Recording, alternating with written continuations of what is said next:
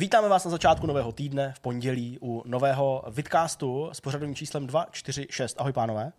Ahoj kluci. Čau. Počkej, Tady se replo úplně jiného kalendáře. Já mám čtvrtek.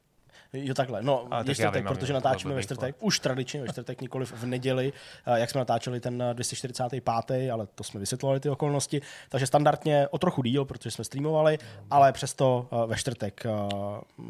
Tenhle ten vidcast bude mít podobnou skladbu jako 245 vidcastů předtím plus minus. Nějaký byly hodně speciální, ale většina je dost ordinérních. Takže začneme tím, co máte za témata, pánové.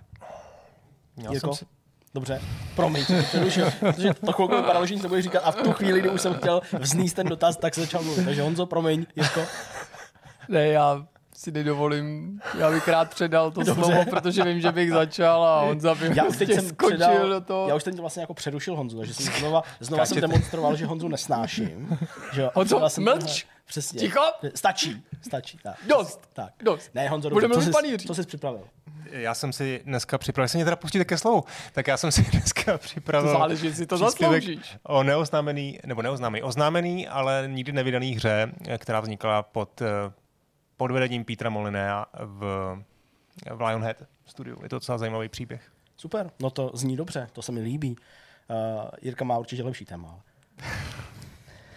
Hele, neplánovaně navážu na to povídání z minulého týdne a z minulého vidcastu. Rozhodli jsme se ještě jednou zařadit nějaký aktuální dojmy z PlayStation VR 2, protože z našeho pohledu jsou to dva dny, kdy se tato ten headset nový od Sony začal prodávat a společně s tím jsme se dočkali taky VR updateů pro starší velké hry, pro velké hitovky jako Gran Turismo 7 nebo Resident Evil Village nebo No Man's Sky. To jsou hry, které jsme před tím embargem neměli možnost vyzkoušet a mám pocit, že jsme se tak jako shodovali v podezření, že by teoreticky i tyhle tituly mohly být velice důležitý v rámci toho line-upu a tato ta domněnka, tato hypotéza se potvrdila.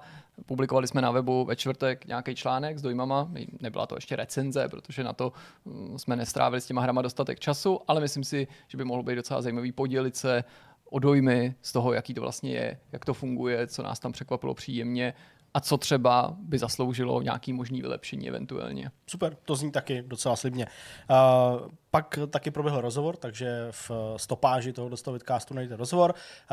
K tomu dostal rozhovoru při, přijal pozvání, já ním mluvit. Ale dostal se z toho hezky. Dostal jsem se k tomu, akorát kdybych to jako nezmiňovali, tak by to bylo plynulejší. Přesně na drobné prohřešky proti Bontonu se neupozorňuje, Ano, říká přesně. Oldřich Nový ve světácích. Aha, jo, jo, to je taky pravda. Taky, co by... u- Jasně. u- Ano, No ale přás, uh, pozvánku přijal uh, Josef Hajíček uh, z dvoučlenného týmu Nepos Games a povídali jsme si o Nabukadnezarovi, tedy uh, jeho strategii, uh, která oslavila 17.2. 17. uh, dva roky od svého uvedení, ale zároveň taky nedávno se tato hra rozrostla o nový DLCčko, placený DLCčko, s novou kampaní, s novýma pravkama, tak jsme tady rozebírali a došlo i na vlastně povídání v souvislosti uh, Nebukadnezara s Farao, tedy hrou, která ještě před vydáním Pharaoh New Era sloužila Nepos Games nebo Nebukadnezarovi jako takový odrazový můstek k tomu marketingu. Uh, je to něco jako Pharaoh nebo něco jako uh, od Impression Games.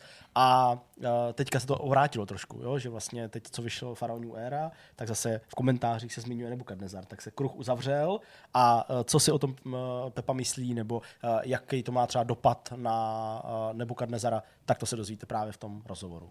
No a na závěr, samozřejmě, myšmaš. Možná ještě v bezplatné verzi. Můžu tě, Jirko, poprosit? Teďka, Ano, abys přestal toho- říkat, že ne, myšmaš ne, bude vůbec, placený. Vůbec, vůbec, to je správná uh, poznámka, tak aby hráči nikdy nebyli, nebo diváci nebyli nikdy úplně jako Ukolíbaný, jistý střehu, tím, že jo, prostě. že to vždycky dostanou Napětí. na konci. Ale já bych tě, Jirko, chtěl poprosit, teď jsme skončili ten úvod a půjdeme na první téma, ještě nevím, jaký to bude, jaký to bude, mimochodem. Třeba PlayStation. Dobře, tak to je PlayStation. Jirko, mohl bys nás tam dneska uh, prstíkem zavortexovat, já už jsem to dlouho neviděl. u 246. Je to, máme jubilejní, tak Já nevím, jestli takhle na povel to dokážu. Já vím, že přece tak trochu jako- červená, jo. no, ale tak prostě jdeme na první téma. Tak Jirka už nám vysvětlil, co se na nás chystá. Chce nám tady uh, povyprávět něco o svých zkušenostech uh, s Gran Turismem, s No Man's Sky a s Resident Evilem. A Gran Turismo. to už padlo. A No Man's Sky. A Resident Evil. Taky. Já jsem musel z toho nějak vybruslit. Zas bude, já už to asi vidím. Oži, jsme tam dali brčko předtím, ne? Ne, to jsme jenom unavený, zase, zase prostě kořálku jsme si dali s Deňkovou oblíbenou. A co jsem tak viděl pod tím tweetem, co si o tom napsal, tak Ano. hned, hned se tam objevilo několik lidí, kupuju, sold. Eh, Jo, takže jsem měl pocit, že to trošku opravdu může být ten, to něco, ty hry, které uh, pro, tu, pro tu PlayStation VR eh, můžou znamenat uh, prostě tu hranici mezi neúspěchem a úspěchem. Hele, můžou nakonec. Já myslím, že jsme to podezření fakt měli, že to budou tituly, které budou důležitou roli hrát. Nevím, jestli nakonec rozhodující, ale můžou se pro spoustu lidí stát takovým tím jazyčkem na váhách, že budou koukat na Horizon, exkluzivita, launčový titul, jasně má to být nějaká výkladní skříň, pak si budou říkat jasně, tak pak jsou tady nějaký stálice, bylo by fajn, abych si tam mohl zahrát Beat Saber, teďka se podívají na některé z těch věcí, jako jsou ty Star Wars, Jurský svět, prostě jsou to porty, MOS, klasika, víš, ale vždycky tě zajímá to něco navíc. A samozřejmě ne každá ta hra, o které tady budeme mluvit, je nutně exkluzivní nebo nabízí VR exkluzivní režim, ale v případě toho Gran Turisma to je samozřejmě exkluzivita a samozřejmě exkluzivně nabízí i ten VR režim. A eh, Resident Evil Village to není exkluzivní hra, to je multiplatformní titul, ale oficiální VR režim zase nabízí jenom ta verze pro PlayStation 5 a PlayStation eh, VR 2 já myslím, že můžeme začít třeba tím Gran Turismem. To je titul, který jsme ukázali našim divákům alespoň ve streamu, přibližně v půl hodince, nevěnovali jsme mu plnou stopáž, ačkoliv by si to nepochybně zasloužil a určitě se k němu ještě vrátíme, protože jsme to zařadili do takového jako mixu společně s dalšíma hrama. A já jsem v tom článku, který jsem publikoval u nás, v zásadě vycházel z nějakých poznámek, který jsem dával v průběhu toho hraní na Twitteru, aby to bylo takový jako bezprostřední a v zásadě pořád jako o té hře smýšlím stejně, akorát to můžu doplnit o, o nějaký svý postřehy. V první řadě samozřejmě platí všechno to, co výváři řekli. Nemyslím si, že před náma něco zapřeli, tedy že ta podpora v Gran Turismo 7 pro PlayStation VR 2 je plná s výjimkou split screen multiplayeru a myslím si, že tohle společně s tím, jak to v té hře působí, eh, nade vší pochybnosti dokládá, že Kazunori Yamauchi nepřeháněl, ani si to nějak nepřibarvoval, když mluvil o tom, že pracovat na té VR verzi začali v podstatě s vývojem Gran Turismo 7, respektive pomýšleli na to, že to ve VR bude a tu hru koncipovali tak, aby to všechno ve VR fungovalo. A to si myslím, že se projeví vlastně od prvního spuštění té hry, kdy ty vidíš, že to vytvoří zase podobně jako s tou konzolí, úplně takovou tu dokonalou symbiózu, jo? že to prostě funguje out of the box, nemusíš to nějak nastavovat, nemusíš o tom přemýšlet. Zkrátka a dobře to prostě pracuje, což může působit velmi příjemně. Na druhé straně kromě toho, že ten update samotný přidává nějaký nový auta, přidává novou trať, tak ten VR režim nebo ta, ta část, která se soustředí na tu VR podporu, ta se omezuje na samotný závodění a pak jedinou skutečnou novinkou, která se pojí s VR a je odepřená teda hráčům té normální verze, je ten VR showroom, což by teoreticky šlo přenést i do té normální verze, akorát by ten zážitek z toho nebyl třeba takovej, ale pochopitelně někdo by mohl namítnout, že já nevím, Forza Vista a podobný prostě alternativy tady už existují. Ten VR showroom netvoří samozřejmě gro toho obsahu, ale začnu tím, protože je to to jednodušší, to je prostě mm, možnost vstoupit ze své garáže, případně od prodejců do jakýsi virtuální haly nebo do nějakého prostředí, to si vybereš jich asi 8 nebo 10, prostě jestli to chceš vidět v garáži, nebo to chceš vidět v nějakém exteriéru. V kavárně. V kavárně, přesně, nebo v nějaký hale, nebo prostě v, v nějakém showroomu, nebo v nějaký, v nějaký dílně. Umístíš si tam ten svůj vybraný nebo vysněný vůz, pokud ho nevlastníš a můžeš ho obcházet můžeš prostě se přenést do toho kokpitu, do toho interiéru, posadit se dovnitř, kouknout se, jak to tam vypadá, můžeš rozsvítit světla, změnit denní dobu, ale je to opravdu kochačka, jo, prostě burácí tam třeba za tebou motor, i když v tom autě nejsi usazený, ale v podstatě jde jako mm, o nějaký jako pocit nebo užít si to. Ne, není to příliš interaktivní s výjimkou toho, že můžeš teda něco měnit a přepínat. To, to, to hlavní samozřejmě se odehrává v tom závodě, ale to na mě musím říct udělalo opravdu jako velký dojem. Já úplně nejsem člověk, který by jako při hraní na tož pak při streamování nových věcí nějak jako podlíhal emocím zvlášť, nebo jako se eh, jako úplně snadno pro něco natchnul, ale tady to teda musím říct jako nadšení provázelo, protože jsem asi nebyl ani připravený na to, že to bude vypadat ještě o tolik líp, než jsem doufal, že by to mohlo dopadnout. Opravdu ta kvalita mě příjemně překvapila, kvalita toho zobrazení, kvalita toho, jak funguje to speciální vykreslování na základě trekování těch očí, toho tvýho pohledu. My jsme to taky uh, zkoušeli přímo během toho streamu. Všiml jsem si, že od streamu obecně Gran Turismo, nejen toho našeho, se dostalo na internetu určitým tématem. Najednou se objevilo spoustu článků ve stylu, proč jsou záznamy nebo streamy z Gran Turismo 7 ve VR rozmazaný a všude Jasně. se tam vysvětluje ta stejná technologie, kterou teda Sony jako dopředu komunikoval a konec konců i výváři z polyfony, to znamená, že to, co, to, na co se soustředíš ty jako hráč, to, kam se díváš, tak je uh, vykresleno v tom nejvyšším rozlišení, zatímco to, Jasně. co sleduješ, vnímáš jenom periferně, je máznutý třeba. Já mám takovou technickou vsuvku, prostě jednoduše uh, je to technologie, kterou Sony nevytvořila, nevymyslela, mm-hmm. je to mhm, prostě mm-hmm. věc, která se využívá, uh, eye tracking nebo ten rendering závislej na uh, tvým zaměření, prostě na co se koukáš. To není úplně nová věc, jenom to prostě Sony využívá, je to dost patrný, hráč uvnitř si toho tolik nevšímá, protože prostě kouká tam, kam kouká a to je ostrý a hmm. zbytek má periferním vidění, takže... A opravdu to, to nevidíš, není to tak, že si to jako namlouvá, že Přesně, to není důležitý. Protože v momentě, kdy vlastně jako chcete podvádět ten systém a podívat se tam těma očima, tak on pozná, že tam koukáte a doostří vám tu část. Jasně, takže no. prostě jako vidět to není, ale na tom monitoru to patrný je, protože vaše oči můžou sledovat úplně jinou část obrazu, než kterou sleduje ten Ale hráč. ty, ty to vidíš jako i bez toho eh, jako nějakého spoždění, jo? protože u toho streamu to může působit jako, že když tam převostříš, tak se to zaostří. Chvilku, ale ty, jasně. když já se jako podívám na ty věci, o kterých jste mě žádali, na cílový rovince, podívej se prosím tě doprava, na nějaký údaje, tak já jsem tam podíval a hned jsem je měl, ne hned, prostě byli podíval ostrý. jsem se a byl tam, byli ostrý, ne, že jsem se tam podíval a oni se zaostřili. Tak to bych jenom chtěl, aby tady zaznělo z toho důvodu, že ta, ta ta praktická část, to provedení funguje opravdu dobře. No a nejdůležitější je samozřejmě jako věm z toho ježdění a z toho, jaký to je. A to musím říct, že zatím je pro mě jako ne nevyčerpatelnou, ale skutečně jako hlubokou studnicí zábavy. A je to pro mě asi zatím nejsilnější zážitek, který jsem v PlayStation VR 2 vůbec měl napříč žánrama, protože jsem opravdu jako až s nějakou dětinskou radostí střídal ty jednotlivé auta, co mám v té garáži, odjel vždycky jedno kolo na jednom z těch mnoha okruhů, který v té hře jsou, který jsem si postupně v těch předchozích měsících odemknul, jenom abych jako zjistil, jaký to je být v téhle kabině, jak tam sedím, jak jsem zapadlý v sedačce, jaký je můj výhled. Tyhle věci jsme mm-hmm. samozřejmě mohli částečně vnímat i při pohledu z kokpitu v normálním zobrazení, ale tady ta úroveň je úplně, úplně jiná a já jako rozhodně jsem dalek takovým těm prohlášením jako kvůli jedné hře nebo kvůli jedné věci si koupím nějakou věc nebo jako teď už to nemůžu hrát jinak. To bych, to bych neřekl. Ale když jsem se na to chystal a představil jsem si, jaký to asi bude a představil jsem si, že to bude dobrý, jo, že jako jsem si ne, nevsugeroval, že se mi to nebude líbit, tak jsem říkal, jo, tak jako, když by to bylo jo dobrý, tak bych to prostě zapnul, já nevím, tak třeba ve čtvrtině případů, že asi fakt budu hrát dál normálně GT standardním způsobem a když budu mít nějaký zvláštní jako jinou náladu nebo víc času, tak si to dám takhle. Teď nemůžu říct s čistým svědomím, od teď už nebudu hrát Gran Turismo jinak, to by nebyla pravda, to si dokážu představit, že ho spustím i jinak, ale jako myslím si, že hmm. bych potom sahal mnohem častěji, kdybych to býval měl doba, i kvůli tomu, že ta obětí grafiky, eh, jak Kazunori Yamauchi říkal, je opravdu jako velmi malá, myslím, to, co s tím ztratíš, ve srovnání s tím, co mám pocit, že v takovémhle zobrazení získám. Hmm. Mám dvě otázky, jestli teda Honza můžu... Ne, povídej, nepovídej. No dobře, tak jo, ale já bych ti to přenechal klidně můžeš položit dotaz. Ne, já tě nemám rád, tak eh, teď se a jo, a pak... Takže mám dva dotazy. Eh, jasně. My jsme na to narazili během toho streamu, eh, to, že vypadáváš z geometrie toho modelu, mm-hmm. toho vnitřku toho auta. Je to rušivý. Narazil jsi na to prostě, jako že třeba se naklonil, mm-hmm. A prostě najednou to měl černý a viděl jsem ten drátěný model.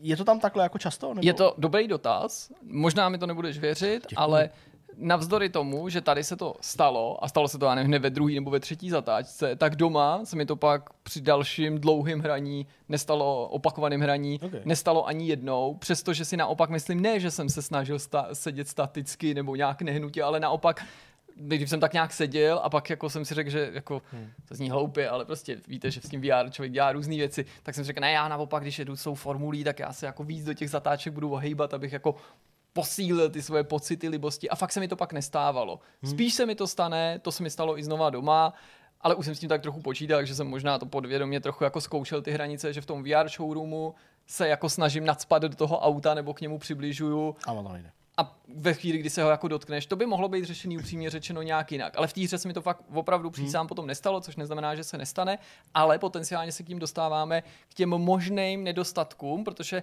našel jsem tady jako dvě tak. nějaký potenciální problémy a pak jedno spíš takový konstatování. Problém se ještě nechám, ještě tu druhou Jasně, určitě. otázku. Ta se pojí s tvým, jak jsi i sám říkal, dětinským skoro až nadšením hmm. z toho, jak to funguje, nebo jak to vypadá, jaký zážitek ti to dává. Uh, tvý dceři je 6 let. Hmm. Vím, že ty jsi jako dost, eh, řekněme, mm, striktní v tom, eh, jak se má nakládat s VRkem a že bys to dítěti nedal, tak mm-hmm. to zaznělo, prostě už několikrát jsme se o tom bavili. Přesto nebyl tohle impuls eh, jí to nasadit na hlavu a, a aby si to i Magdalenka vyzkoušela? Prostě, Případně něco říkala. No, ne, protože hrozně bych rád, abych si to mohla vyzkoušet, ale já se u každé věci, to se netýká pochodně jenom virtuální reality, jako řídím doporučeníma, asi jak vyplynulo z toho, co jsi říkal, prostě u, u jí, různých jiných doporučení, prostě ve smyslu, co je nebo bys neměl.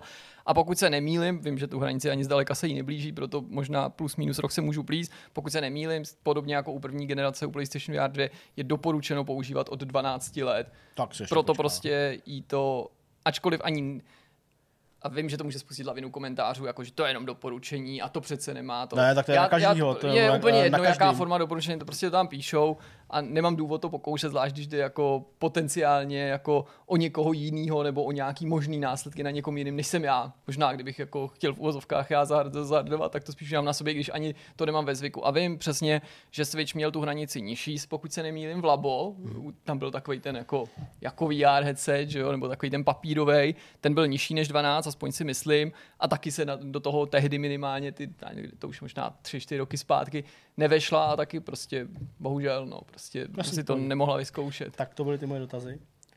Jo, Uh, díky za ně, oh, super.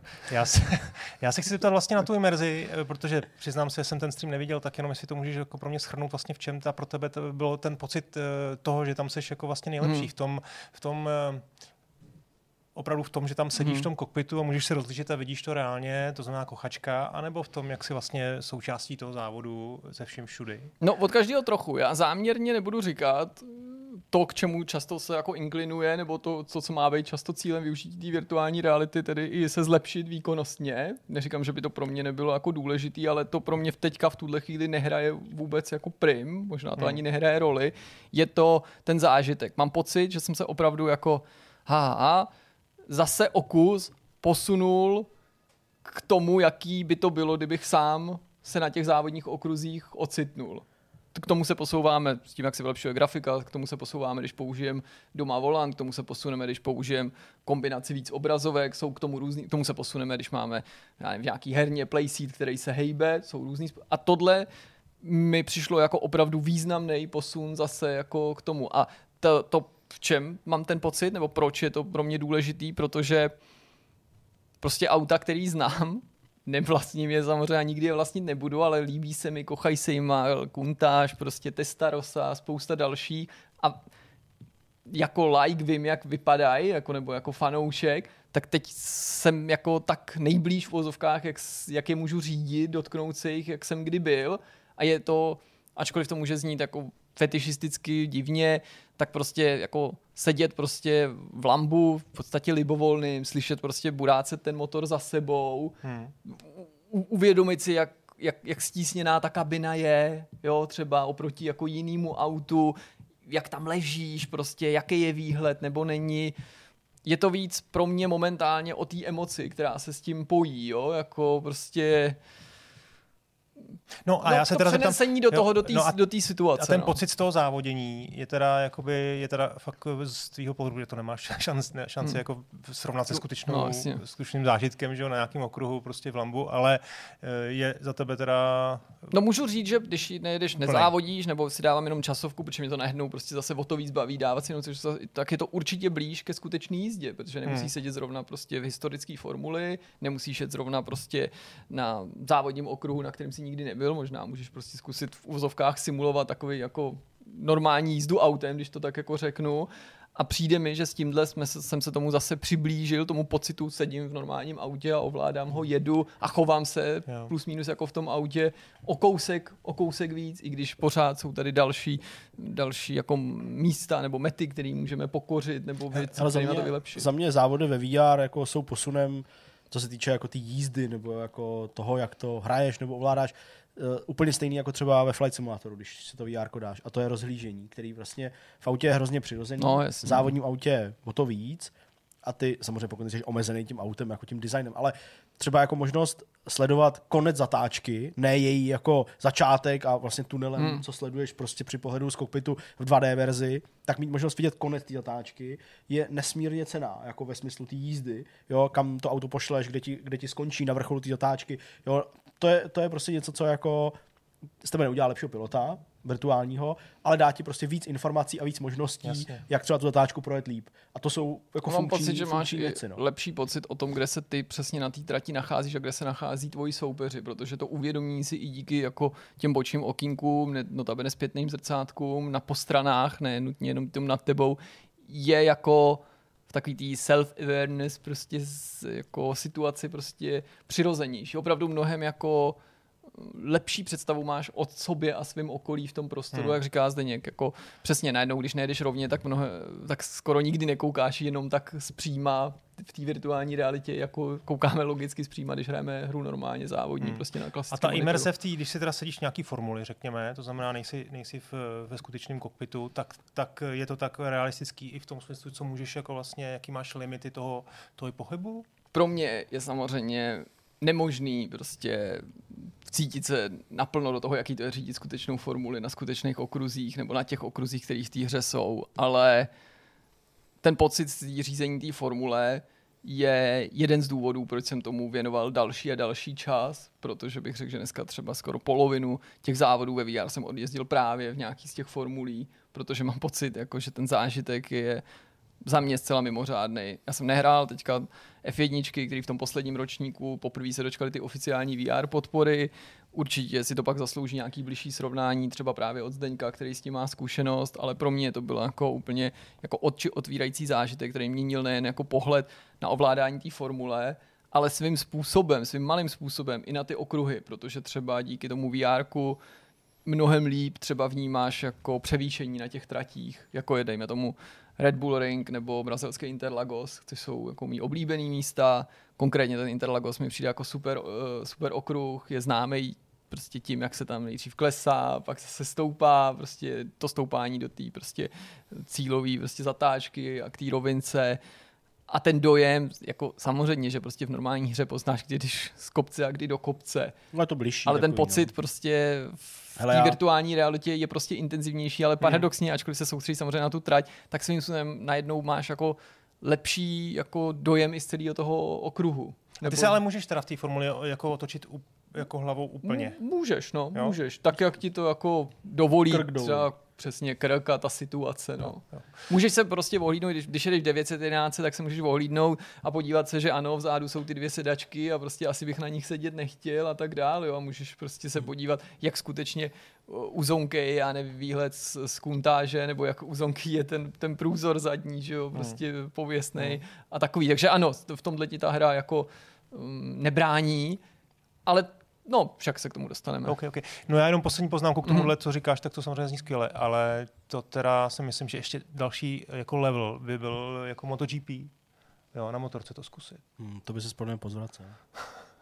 No, no ty tak možná to vlastně ne. jsem se taky chtěl zeptat, no, jak, jak se to udělalo s tím žaludkem, protože, nic, nebo s hlavou, co nic, jsi říkal. To bylo furt stejný, hele, ale, narazil jsem na takový ten, jako, že okolo hodiny nebo hmm. přes hodinu lehce je pro mě bez problémů a pak sám sebe jako nemám důvod nějak trápit, takže pak si jdu vždycky na chvíli odpočinout, ale ten, ten interval se neprotahuje a žádná z těch her hmm. mi nedělala nevolno nebo mi z ní nebylo špatně. Hmm. Mě, ani mě, člověku, který mu je blbě, tak třeba ve formulích blbě nebylo. Jako ve VR. Hmm. Sice z té formule nic nevidíš a prostě moc mi to nejde, ale... Já jenom, když teda se bavím o té imerzi toho, jak hmm. sedí ve formuli otevřený, tak jako za té motorce, ještě kdyby tam bylo udělané realistické ovládání, tak uh, být součástí toho závodu, tak to, no jo, to jenomže bylo... hrál si, hrál si Honzo někdy uh, motorky, samozřejmě bez VR, ale motorky ve first person kameře? Ne. S tím se Nikdy. pojí ohromný problém, který podle mě v tom VR bude činit velký problém. A to je to, že, a teď teda dávám stranu rekreační jízdu, ale prostě závodní jezdci na motorce se velice často přiklánějí k řídítkům a velice často se do zatáček se jako, hmm. uh, jako zvedají.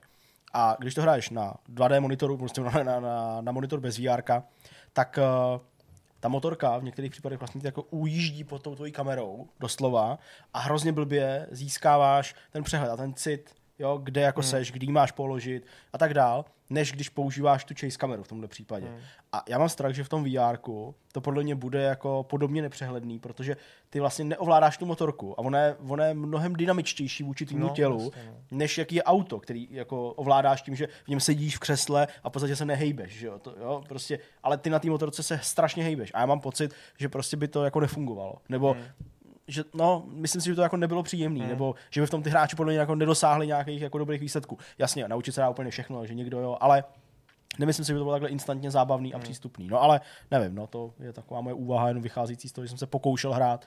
No já představu si, že bych si vzal ten, že bych šel k Čendovi, tam někde nějaký ten super hang-on, takový, takový to. No to víš, samozřejmě, kdybys měl to, to, to tělo, že jo, nebo jsem to tělo, pod sebou, a tam si pustil ty řídítka, že jo, a právě seděl no. a pracoval tím svým tělem, tak to by bylo zase prostě jiný, určitě, no. no. To si právě myslím, že by tady bylo důležitější, než nebo potřebnější pro ten výkon, tak jako něm mluvil Zdeněk, než je třeba potřeba, byť to taky samozřejmě poslouží tomu dobrému účelu, ale potřeba vysloveně eh, to v tom autě, že jo? protože tam opravdu se sezením na normální židli a gamepadem taky vystačíš, ale u té motorky by ten, hmm. ten pocit asi by potřeboval posílit. No. Hmm.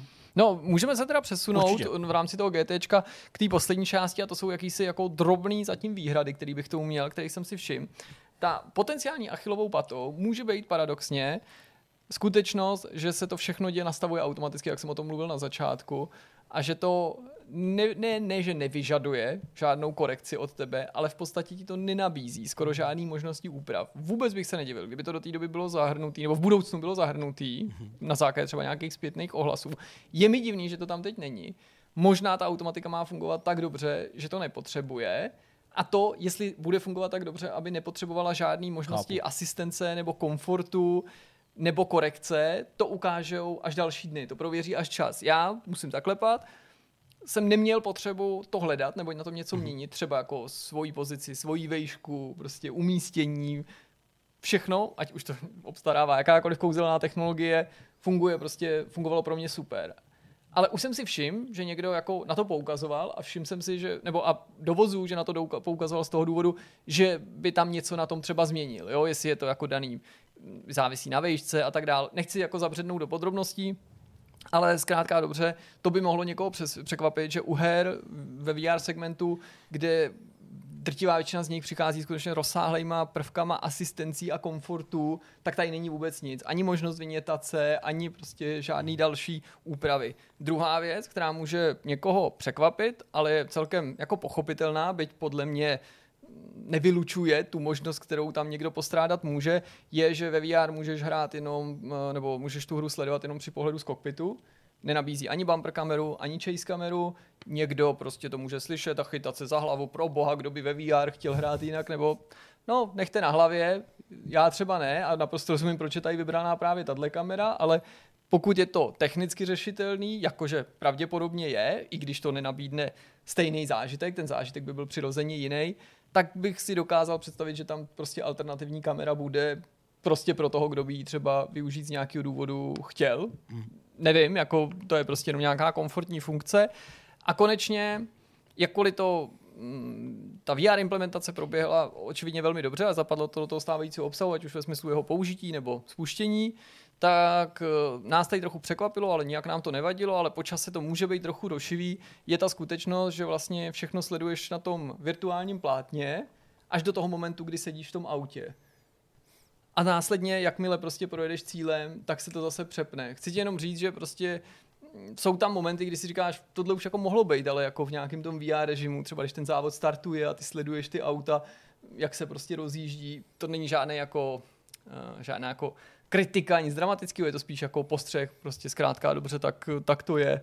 A to je asi jako všechno momentálně, co jsem k tomu GT jako zjistil, nebo co, co, co stojí za, za to. Zní to slibně, až uh, na mě dojde řada, tak si to určitě strašně rád vyzkouším. Ale uh, to nebyla jedna, uh, jediná hra, o které chceš mluvit, tak pojďme rychle k další a to bude Resident Evil Village, mm-hmm. jestli může být. Uh, to je samozřejmě titul, který uh, je taky určitě hodně očekávaný. Uh, update k tomu je zdarma, ten VR už je venku k dispozici, mm-hmm. takže hráči, kteří osmičku vlastní a koupili si Eh, koupili si PSVR 2, tak už to můžou hrát, případně můžou zkoušet demo, který je taky k dispozici. Tak mm, jaký zážitky jsi odnesl z téhle hry? Samý skoro samý pozitivní, taky tam jako je nějaký jako drobný, drobný jako otazníčky, ale prostě v zásadě velice pozitivní. Pokud je nám známo, tenhle režim vznikl dodatečně, skutečně dodatečně Jasně. a nepočítalo se s ním od samého začátku při vývoji hry. Pokud je to pravda, tak to, co se povedlo s tím dodatečným upgradem lomeno updatem, je poměrně obdivuhodný, protože to nabízí jako větší interaktivitu a víc VR funkcí, než jsem očekával a než jako nabízí dokonce některé nativní VR hry. V první řadě ta hra díky R Engineu pěkně vypadá, to by nemělo zaniknout, že opravdu i v, tým, v tom VR režimu se na to hezky kouká a je není doplněná o nějaký VR obsah, ale skutečně nabízí zvláštní tutoriál, který je exkluzivní jenom pro tu VR verzi, který tě seznámí s těma specifikama těho toho ovládání a různýma hmm. drobnostma.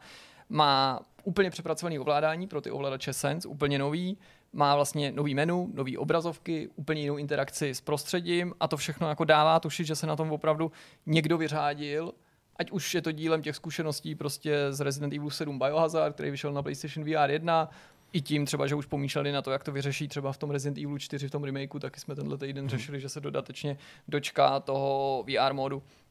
Co se mi na tom líbí je, že je to na jednu stranu plnohodnotná hra, je to non-VR hra, ale současně se jako velmi blíží fakt těm jako lepším hrám ve VR ve smyslu toho, co můžeš dělat. Prostě zajímá tě nějaký předmět, tak samozřejmě, pokud je to ten důležitý předmět, můžeš ho vzít do ruky, můžeš si ho prohlídnout, můžeš normálním způsobem otvírat šuplíky, můžeš otvírat skřínky. Z pohledu jako VR her ne samozřejmost, ale docela běžná věc, ale z pohledu těch naroubovaných VR updateů to ne, tak nemusí být a tady prostě to chci zdůraznit, že to nezůstalo jenom u obrazu, jenom mm-hmm. u jako nějaký hloubky. Prostě když chceš použít baterku, tak takhle rozevřeš kabát, vyndáš si ji, protože má tady nějaký vnitřní klopě, vezmeš ji do levý ruky, zmáčkneš ji, svítíš si, můžeš to používat. Potom můžeš prostě se vyléčit podobným způsobem jako, nebo stejným způsobem jako v té původní hře, ale děláš to opravdu aktivně, že prostě sebereš tu lékárničku, nějaký takový to tonikum, očpuntuješ to, poleješ si ruku, tak jako to hrdina dělal, ale děláš to ty, můžeš boxovat, vlastně ty souboje, možnosti toho souboje jsou obecně rozšířený, že můžeš být mnohem aktivnější, takže nejen, že se bráníš, můžeš boxovat, boxuješ tak, jak bys to dělal, vidíš bednu, tak jí dáš pěstí a ta bedna se rozbije, eh, můžeš vytáhnout nůž, ten máš zase tady do nějakým pouzdru na eh, zápěstí levý ruky, s tím nožem se oháníš přirozeně. Ne, že ty ať uděláš cokoliv, tak je tam jeden nějaký švih. Ne, v té hře se dělá to, co ty děláš, dokonce když mlátíš do zdi, tak tím nožem tak eh, ty škrábance na té zdi odpovídají tomu, odkud kam si ten hmm. um, úder nebo ten švih tím nožem uh, ved. No a pak samostatnou kapitolou je podle mě ovládání těch zbraní, to je teda úplně super, tím by se podle mě mohla z fleku chlubit jako i nějaká nativní VR hra ještě zaměřená speciálně na zbraně nebo na střelné zbraně, protože to ovládání těch zbraní je super, střelba z těch zbraní je super a každý každá ta zbraň se přebíjí jinak. Naprostou samozřejmostí je, že nějakou obyčejnou základní pistoli, že teda jako uvolní zásobník, vytáhneš si novej, vložíš ho do toho, natáhneš to, střílíš, střílíš jednou rukou nebo dvouma rukama.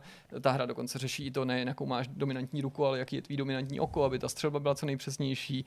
Upumpovací brokovnice, to přebíjení probíhá tak, jak bys asi čekal a prostě u sniperky fakt prostě to tam jako otočí vždycky ten uzávěr a tak jako prostě, ale z druhé strany ta hra má velice široký právě možnosti oproti, oproti GT v, tý, v tom komfortu, v těch mm-hmm. nastavení speciálně pro tu VR verzi a pokud by tě tohle nudilo, nešlo ti to, nebo si měl pocit, že tě to bude omezovat zpomalovat v soubojích, nebo že to je třeba moc náročný, že to někdy chceš, ale pak třeba ne, tak tohle všechno jde zautomatizovat. Podobně jako jsou tam právě široké možnosti vynětace, poskakování, plynulej pohyb, rozhlížení, takový, makový, takže to je podle mě je super. docela super. Je to, jak byste asi očekávali, strašidelnější. Hmm je to výrazně strašidelnější. Fakt se bál? Fakt jsem se bál. Fakt jsem se bál. Prostě, a to se mi tady vyčítalo v poslední době párkrát, že, že, že mám nějaký posunutý práh a že ovšem tvrdím, že se nebojím, tak fakt jsem se bál. A bál jsem se, a to je na tomto samozřejmě dobrý, na místech, který jsem prošel několikrát v té hře, opakovaně, a strašidelný mi nepřišli. Tak v tom VR prostě strašidelný jsou, protože je to prostě zkrátka dobře intenzivně. A upřímně řečeno, jsou tady místa, jako je ten Doom Benevento, ze kterého mám, teda ještě tam nejsem, jako, jako respekt jenom z té představy, že tam půjdu, jo, vzhledem k tomu, co se tam jako děje, tak to, jako, chtěl bych to vidět, ale to bude asi jako docela, docela, docela hutnej, hutnej teror, ale i tady mám dvě, myslím, jo, dvě takové výhrady. Jedna se týká titulků, mm-hmm. protože když bohužel patří ke hrám, kde titulky nefungují vždycky úplně korektně a v závislosti na tom, na co se díváš a jak k tobě něco jako blízko, a když to mluví, takže je to třeba nějaký člověk, tak ty titulky, jak se zobrazují před ním, tam dochází nějakým prolínání, nebo se ty titulky na to nalepí tak blízko a tak nepříjemně, že problém je vůbec zaostřit, tak to je jedna věc. A druhá věc je, ke cti autorů slouží určitě skutečnost, že je to s výjimkou třeba, já nevím, toho animovaného intra VR celý. To znamená i ty first person scény, nebo scény, které už původní hře byly first person. Ale u nich si uvědomíš, ne protože by byly a priori rozbitý, ale protože to tam působí občas jako divně, ačkoliv je to VR a je to first person, tím, jak se to jako hejbe, nebo co se tam odehrává, že ty cutscény nevznikly primárně pro VR hru a takovouhle jako, takovou jako, takhle divně se nepůsobí třeba, nevím, v Horizonu, tak tam je vidět, že jako hodně asi bojovali s tím, že by ty cutscény museli prostě úplně předělat, nebo ten pohyb těch postav. Jo? To, jako úplně klasický příklad hned na začátku v tom domě. Uh-huh. To dítě divně vezmeš a neseš si ho, jako kdybys ho měl takhle, jo? sedáš si ke stolu k té večeři a prostě ta kamera dělá vůd, vůd, vůd, jo, že tam prostě zadkem tam zajedeš, prostě v tom, na, na té normální se normálně, ale tady jako, jak to ty ovládáš trochu hlavou, trochu analogem a něco dělá ta hra za tebe v té kacéně, tak občas to tam dějou divně věci, jo, nebo dostaneš prostě puškou, bomdlíš hned na začátku, zase v tom prologu a teď jako ležíš na zemi, ty samozřejmě sedíš, to je jasný, že ne, nebudeš u toho ležet ale prostě vidíš to svý tělo, jako bys ležel, ale nevidíš ho tak, jako bys ležel. Kdybys ležel, tak i kdyby si zvedl hlavu, tak ho vidíš trochu, ale ty jako máš pocit, že tvoje hlava by musela být úplně vyvrácená, protože všechny tak jako sleduješ, aha, jo, tak vy na mě koukáte a teď vidíš to svý tělo. tak tam podle mě je možný, že to někomu bude připadat nekomfortní, a nebo dokonce, že na se na tomhle místě možná někomu bude projevovat taky netóza, protože tyhle místa nejsou odladěný nebo nepou, nepoužívají právě jako postupy, které výváři za normálních okolností používají, aby se té kinetóze vyhly nebo jejímu vyvolání není. Hmm. Máš nějaký dotazy? Ne. Mně se to líbí. Mně se taky líbí. Nebudu to hrát, to horor. bojíš se. A nehrál třeba tu sedmičku? Mám strach. Ne? Máš strach? Já jsem tu sedmičku hrál i přes jako své uh, kinetózní zapření. Bylo to super. Bál jsem se jako hovado, ale bylo to super. Se bojím. I, i, I, normální televize se bojím. Chápu. Ne, je no. to fakt, bude to hustý, až na to udělá někdo jako nějaký jako ještě fast horror, že jako prostě, že využiješ ty možnosti, tak jako... Co vibrace a haptika v tomhle případě? Já myslím, že je nějak. tam, já jsem si jistý, že jsem ji viděl v nastavení, jako jestli ji chceš nebo nechceš, ale tu jsem upřímně řečeno v tu chvíli jako nevnímal. Ale třeba Hele, ty souboje no. jsou fakt jako intenzivní v tom first personu, nebo v tom VR, ne first personu, to samozřejmě nabízí už ta původní hra, protože hned ty první souboje ti dají úplně jako jiný pocit z toho, jak okolo tebe ty nepřátelé, prostě ty vlkodlaci, no, taky likaní prostě pobíhají a snaží se ti jako dostat blízko, tak to, to, je, to je třeba docela jako hustý. To vlastně tím, že to je jako realističtější eh, ten pohyb, tak eh, asi stoupá obtížnost, ne? Tak to je jako zohledněný nějak v tom, v tom To si tom myslím, designu, že nebo... není zohledněný, nebo si toho nejsem vědom, obtížnost by si mohl zmínit. To bych asi musel hrát díl, aby jsem no, prostě okay. pak, nebo ne díl, ne, ne, víc třeba těch boss fightů, abych viděl, jak to pak to bude. Ale jako jsou tu určitě momenty, hele, obtížnost je vyšší už jenom o to, když budeš používat to nový přebíjení. Hmm. Protože v něčem může být efektivnější, ale... Nikdy to nebude tak rychlý jako... No, přesně. Jako něco může být jako přirozený, nebo jako dobrý, zajímavý, ale jako tu sniperku prostě to musíš dostat třeba do ruky, jako to hmm. přebíjení, nebo jo, takže hmm. si umím hmm. představit, že tě to může v něčem i limitovat z druhé strany. Ale oni jsou tam zase i asistence jednak na to přebíjení, asistence i na to míření, takže ta hra ti to z druhé strany, nebo ty můžeš dovolit té hře, aby ti to nějakým sem usnadnila, aby tě odpouštila. A mimochodem, eh, když jsem se blížil k tam jedné chajdě, tak jsem si vlastně říkal, tak jako tady náš running joke, že tam vlastně uvidím svého dědu, jak jsme to říkali při No jo. A ty pak jako to došlo, že tam půjdu a jako, jako samozřejmě, že tam jako je, že jo, ale prostě postava, která jako vypadá strašně, strašně nápadně podobně jako můj děda, který mimochodem pochází z Rumunska, jo, proto je to vtipný. Takže prostě já, já jsem prostě viděl díky PlayStation VR, jsem znova setkal se svým dědou prostě a navíc mi dal jako zbraň, jo. Jakože stalo se to stejně, jak to znáte, jenom prostě teď jsme to víc jako prožili ten moment. Já jsem chtěl říct jako ne dědo, prostě nechoď, nebo ještě pojďme tady zpátky do kumbálu, teď víš, že tě vytáhne tou střechou prostě.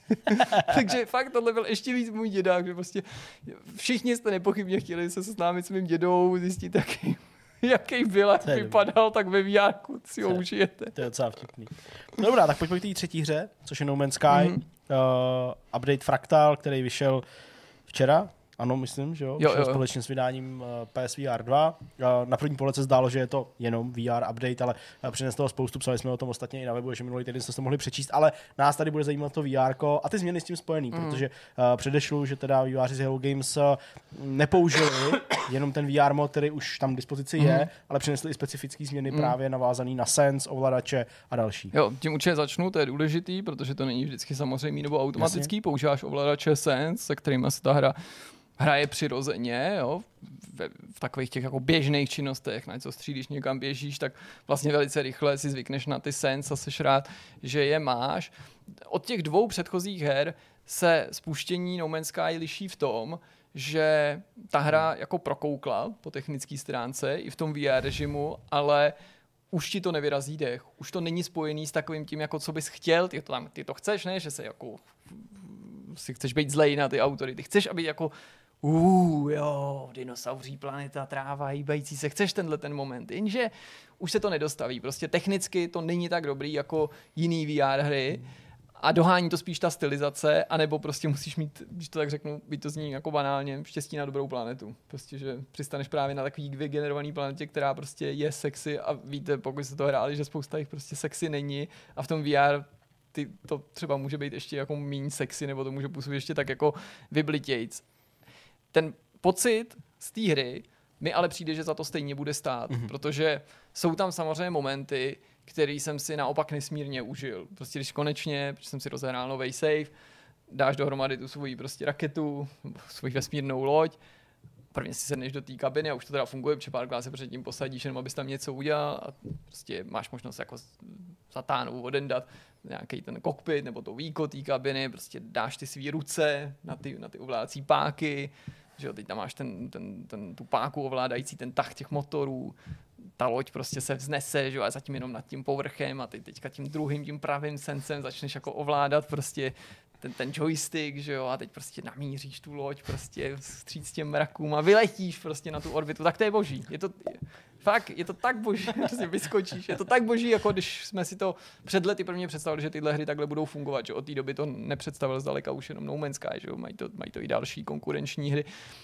Ale tohle je teda hra, která kromě té grafiky by podle mě buď měla ještě zapracovat na ovládání, anebo já budu muset zapracovat na sobě. Protože ve srovnání s verzí, která vyšla v roce 2016, ano. je ta hra teďka nesmírně komplexní. To komplexní znamená mimo jiné, že je mnohem komplexnější její ovládání, činnosti, které tam děláš, tabulky. A já jako na každém tom místě vidím, že autoři udělali obrovské množství práce, aby to transformovali do toho VR. Nic tam nenechali jako jen tak, jako tak, jak to bylo a jenom prostě to ovládáš ve VR. Všechno se to snažili jako přepracovat pro ten VR režim. Ale pro mě, tím, že jsem se k tomu vrátil po nějaký době, je to zatím hodně nepřehledný. A hodně se v tom ztrácím a je to takový jako, jo, vlastně jo, to musím tady kliknout, ne, jo, vlastně to je ten druhý skener, jo, tímhle, jo, analogovou páčkou, jasně, levou je skener, že jo, teď normálně tam máš běhání, jo, ale já potřebuji ten druhý, takže to se vlastně musím natáhnout za sebe, jo, a to je ta výroba, no, prostě nechci to jako dramatizovat, aby to nevypadalo, že tady nejsem schopen ovládat hru a stěžuju si na tohleto, ale prostě není to super komfortní, není to super intuitivní, je potřeba si na to zvykat, ale zvyknu si na to rád, protože to za ten zážitek asi bude stát. Je na No Man's Sky ve VR něco, co tě jako zaujalo uh, hodně pozitivně? Ty jsi mluvil tady samozřejmě popisoval jsi o tom zážitku, že jako vyletíš, ale na tom rutinním hraní, hmm. uh, to, jak tu hru hraješ, prostě lítáš planety na planetu, těžíš nějaký zdroje a tak dále. Jsou tam nějaké ještě jako špeky, které prostě mm, tady nepadly. Třeba to těžení, jako je přesnější, rychlejší, nebo uh, jak to tam působí? Řekl bych, že víc si to já minimálně v tuhle chvíli užívám ve vesmíru než na povrchu těch planet, protože to, co děláš na povrchu planet, může být zajímavý a pro někoho je to nakonec to gro, protože to tam zavidlí na té planetě, staví si tam, prostě vyrábí věci. Mm-hmm.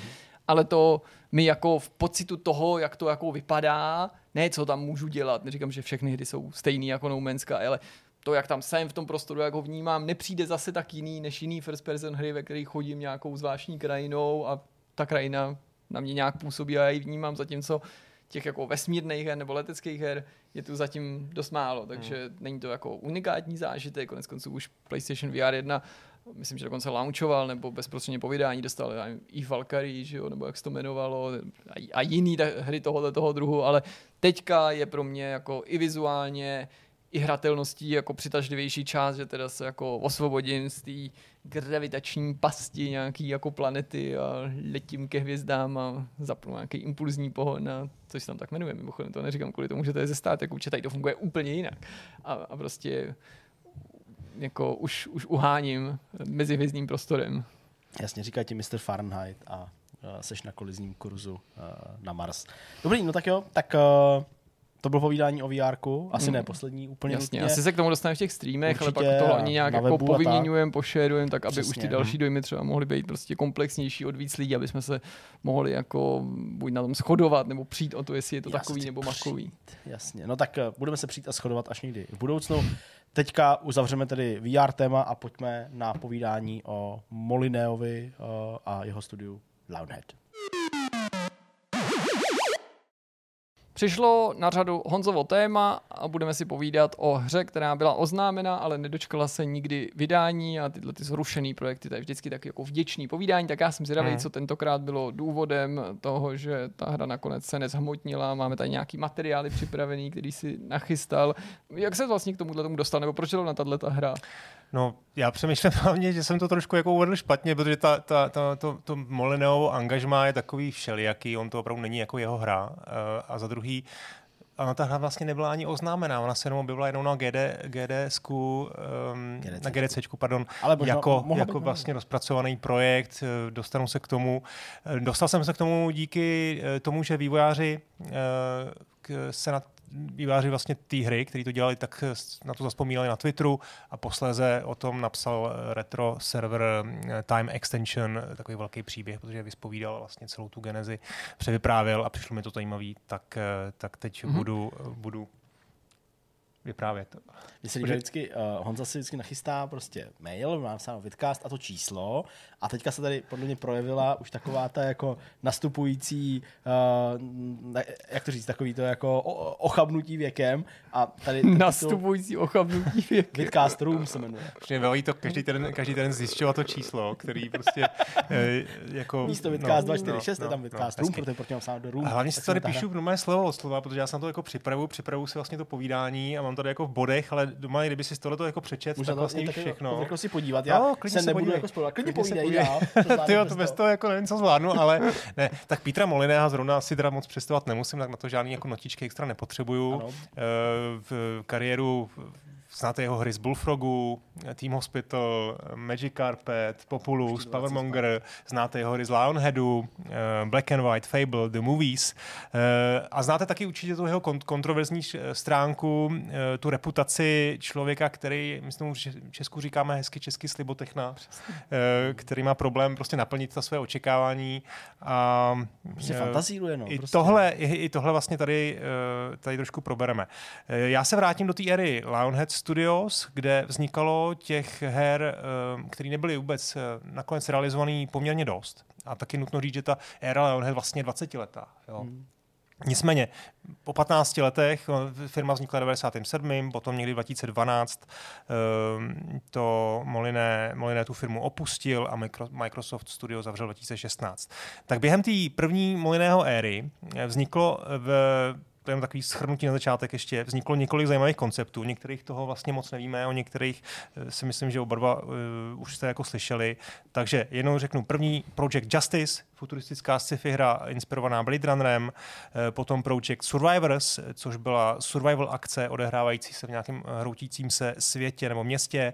Potom to je asi nejznámější projekt BC, BC, což byla hra vyvíjená satelitním studiem Lionhead Interpret, Interpret která měla být, byla to akční adventura, k- eh, která měla být situovaná do prehistorické éry a hráč se tam měl vlastně starat o celý kmen, kdy jako cestoval nějakým tím světem a různě se mohl vyvíjet, potkávat různé kreatury.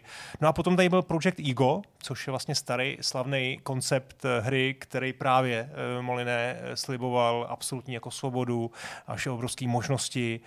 Bylo to někdy na přelomu tisíciletí a z Project Ego se potom vlastně stal mm, Fable.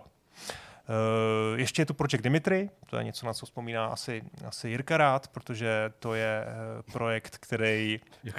pro Molinea vyvíjel Dimitri Mavrikakis. Uh, který...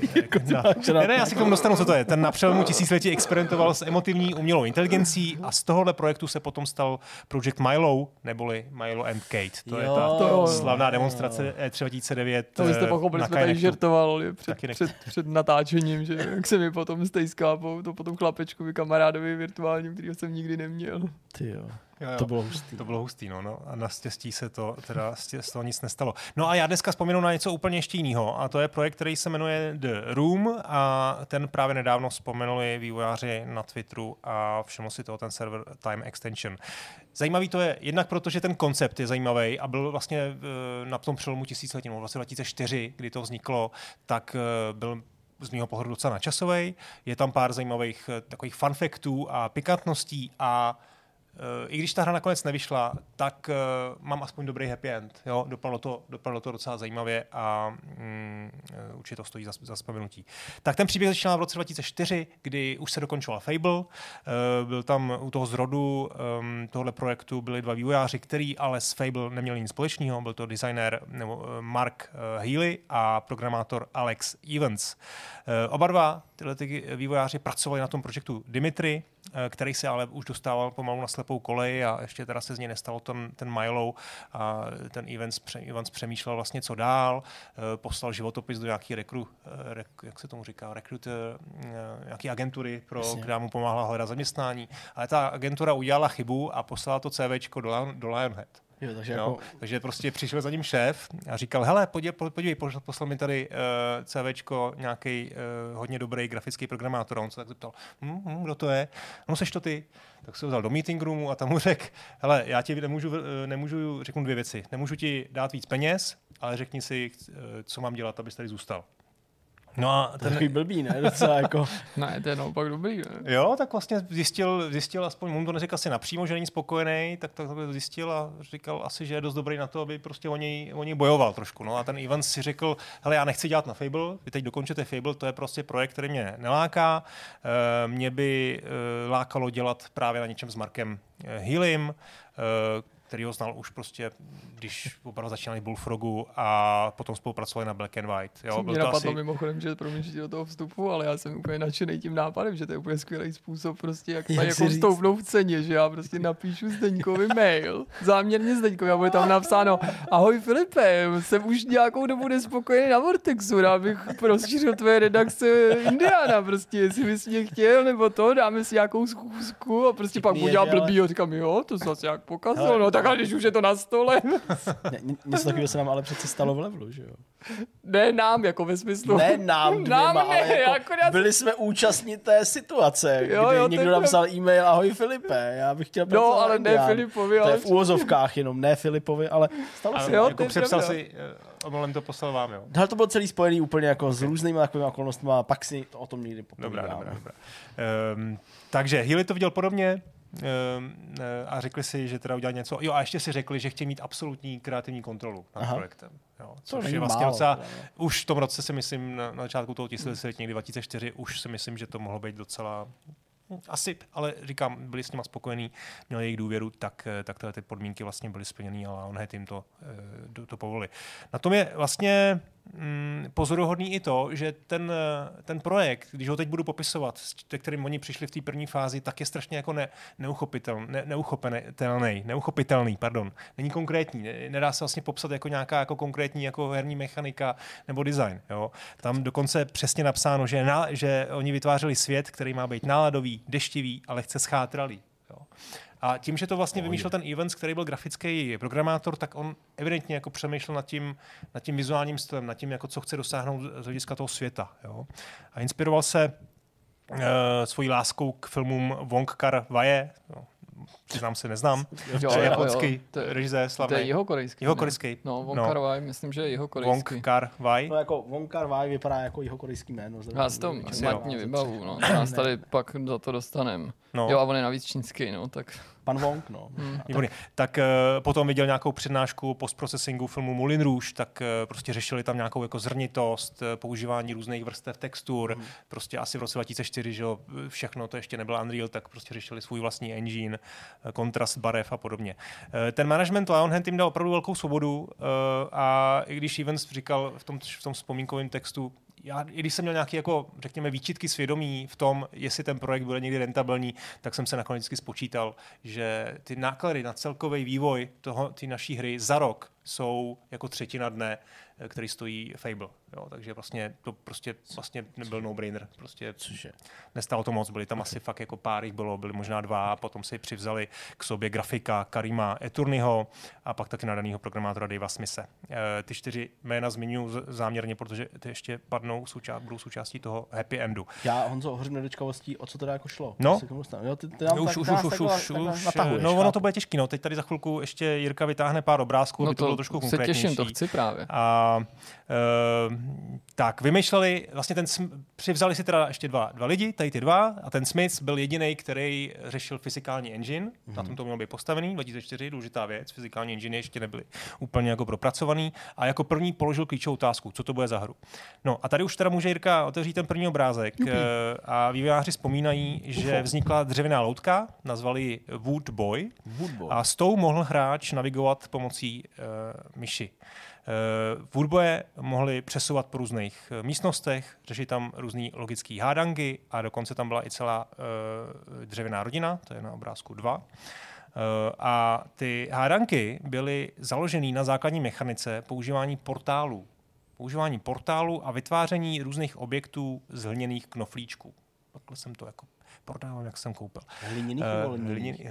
Hliněných, hliněných nějakých prostě asi, no, knoflíčky prostě. No, jako, vlastně nebylo kraftovací mechanika, jo, taky něco, co v roce 2004 ještě nebylo úplně standardní, bych řekl. Uh, to byla mimochodem v roce 2004 teda vlastně éra před portálem, jo, dokonce nejenom, že portál nevznikl, ale ještě nebyl ani ten eh, Narbacular Drop, to je no, ta asi. hra, která studentská, která vznikla jako předchůdce portalu. Um, a každopádně oni eh, experimentovali, experimentovali s tou technologií portálů. Ve hře bylo možné prohazovat eh, předměty skrz portály, bylo tam možné různě eh, jako zmenšovat věci, zvětšovat. Používalo se to na odrážení paprsků, na rozsvicování prostě světla v té druhé místnosti, která byla třeba tmavá. Měli vymyšlený spoustu jako zábavných herních mechanik díky tomu fyzikálnímu engineu, takže bylo třeba možné, to si pamatujete z portálu, že jsi tam někde prohodil ten, ten předmět který tam se pak jako pohupoval z jednoho mm-hmm. na druhý.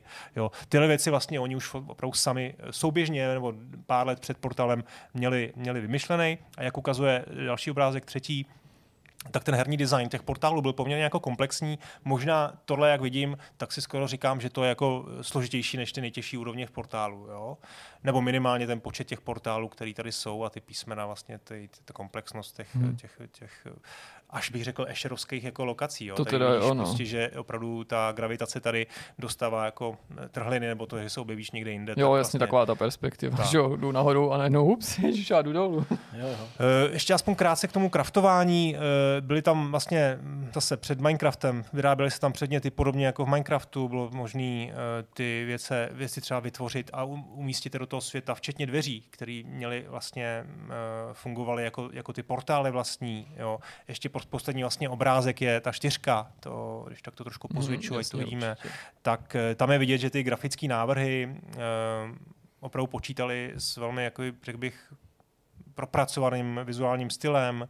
Eh, zkrátka dobře, ten projekt jako nějak pokračoval, vznikly náhady, nápady, různý konceptu, koncepty a jestli ty Zdeňku jako čekáš nějaký, nějaký jakoby po, uh, nějaký jako postup v tom, co, o čem ta hra měla být, tak vlastně tady jako to končí. Jo. Tady ten ucelený plán oni jako vlastně neměli, tohle je všechno, co měli, měli nějaký jako vizi, měli nějaký jakoby brainstorming, ale neměli žádný ucelený plán a rozhodně neměli ani velmi přesnou představu o tom, jakou hru dělají.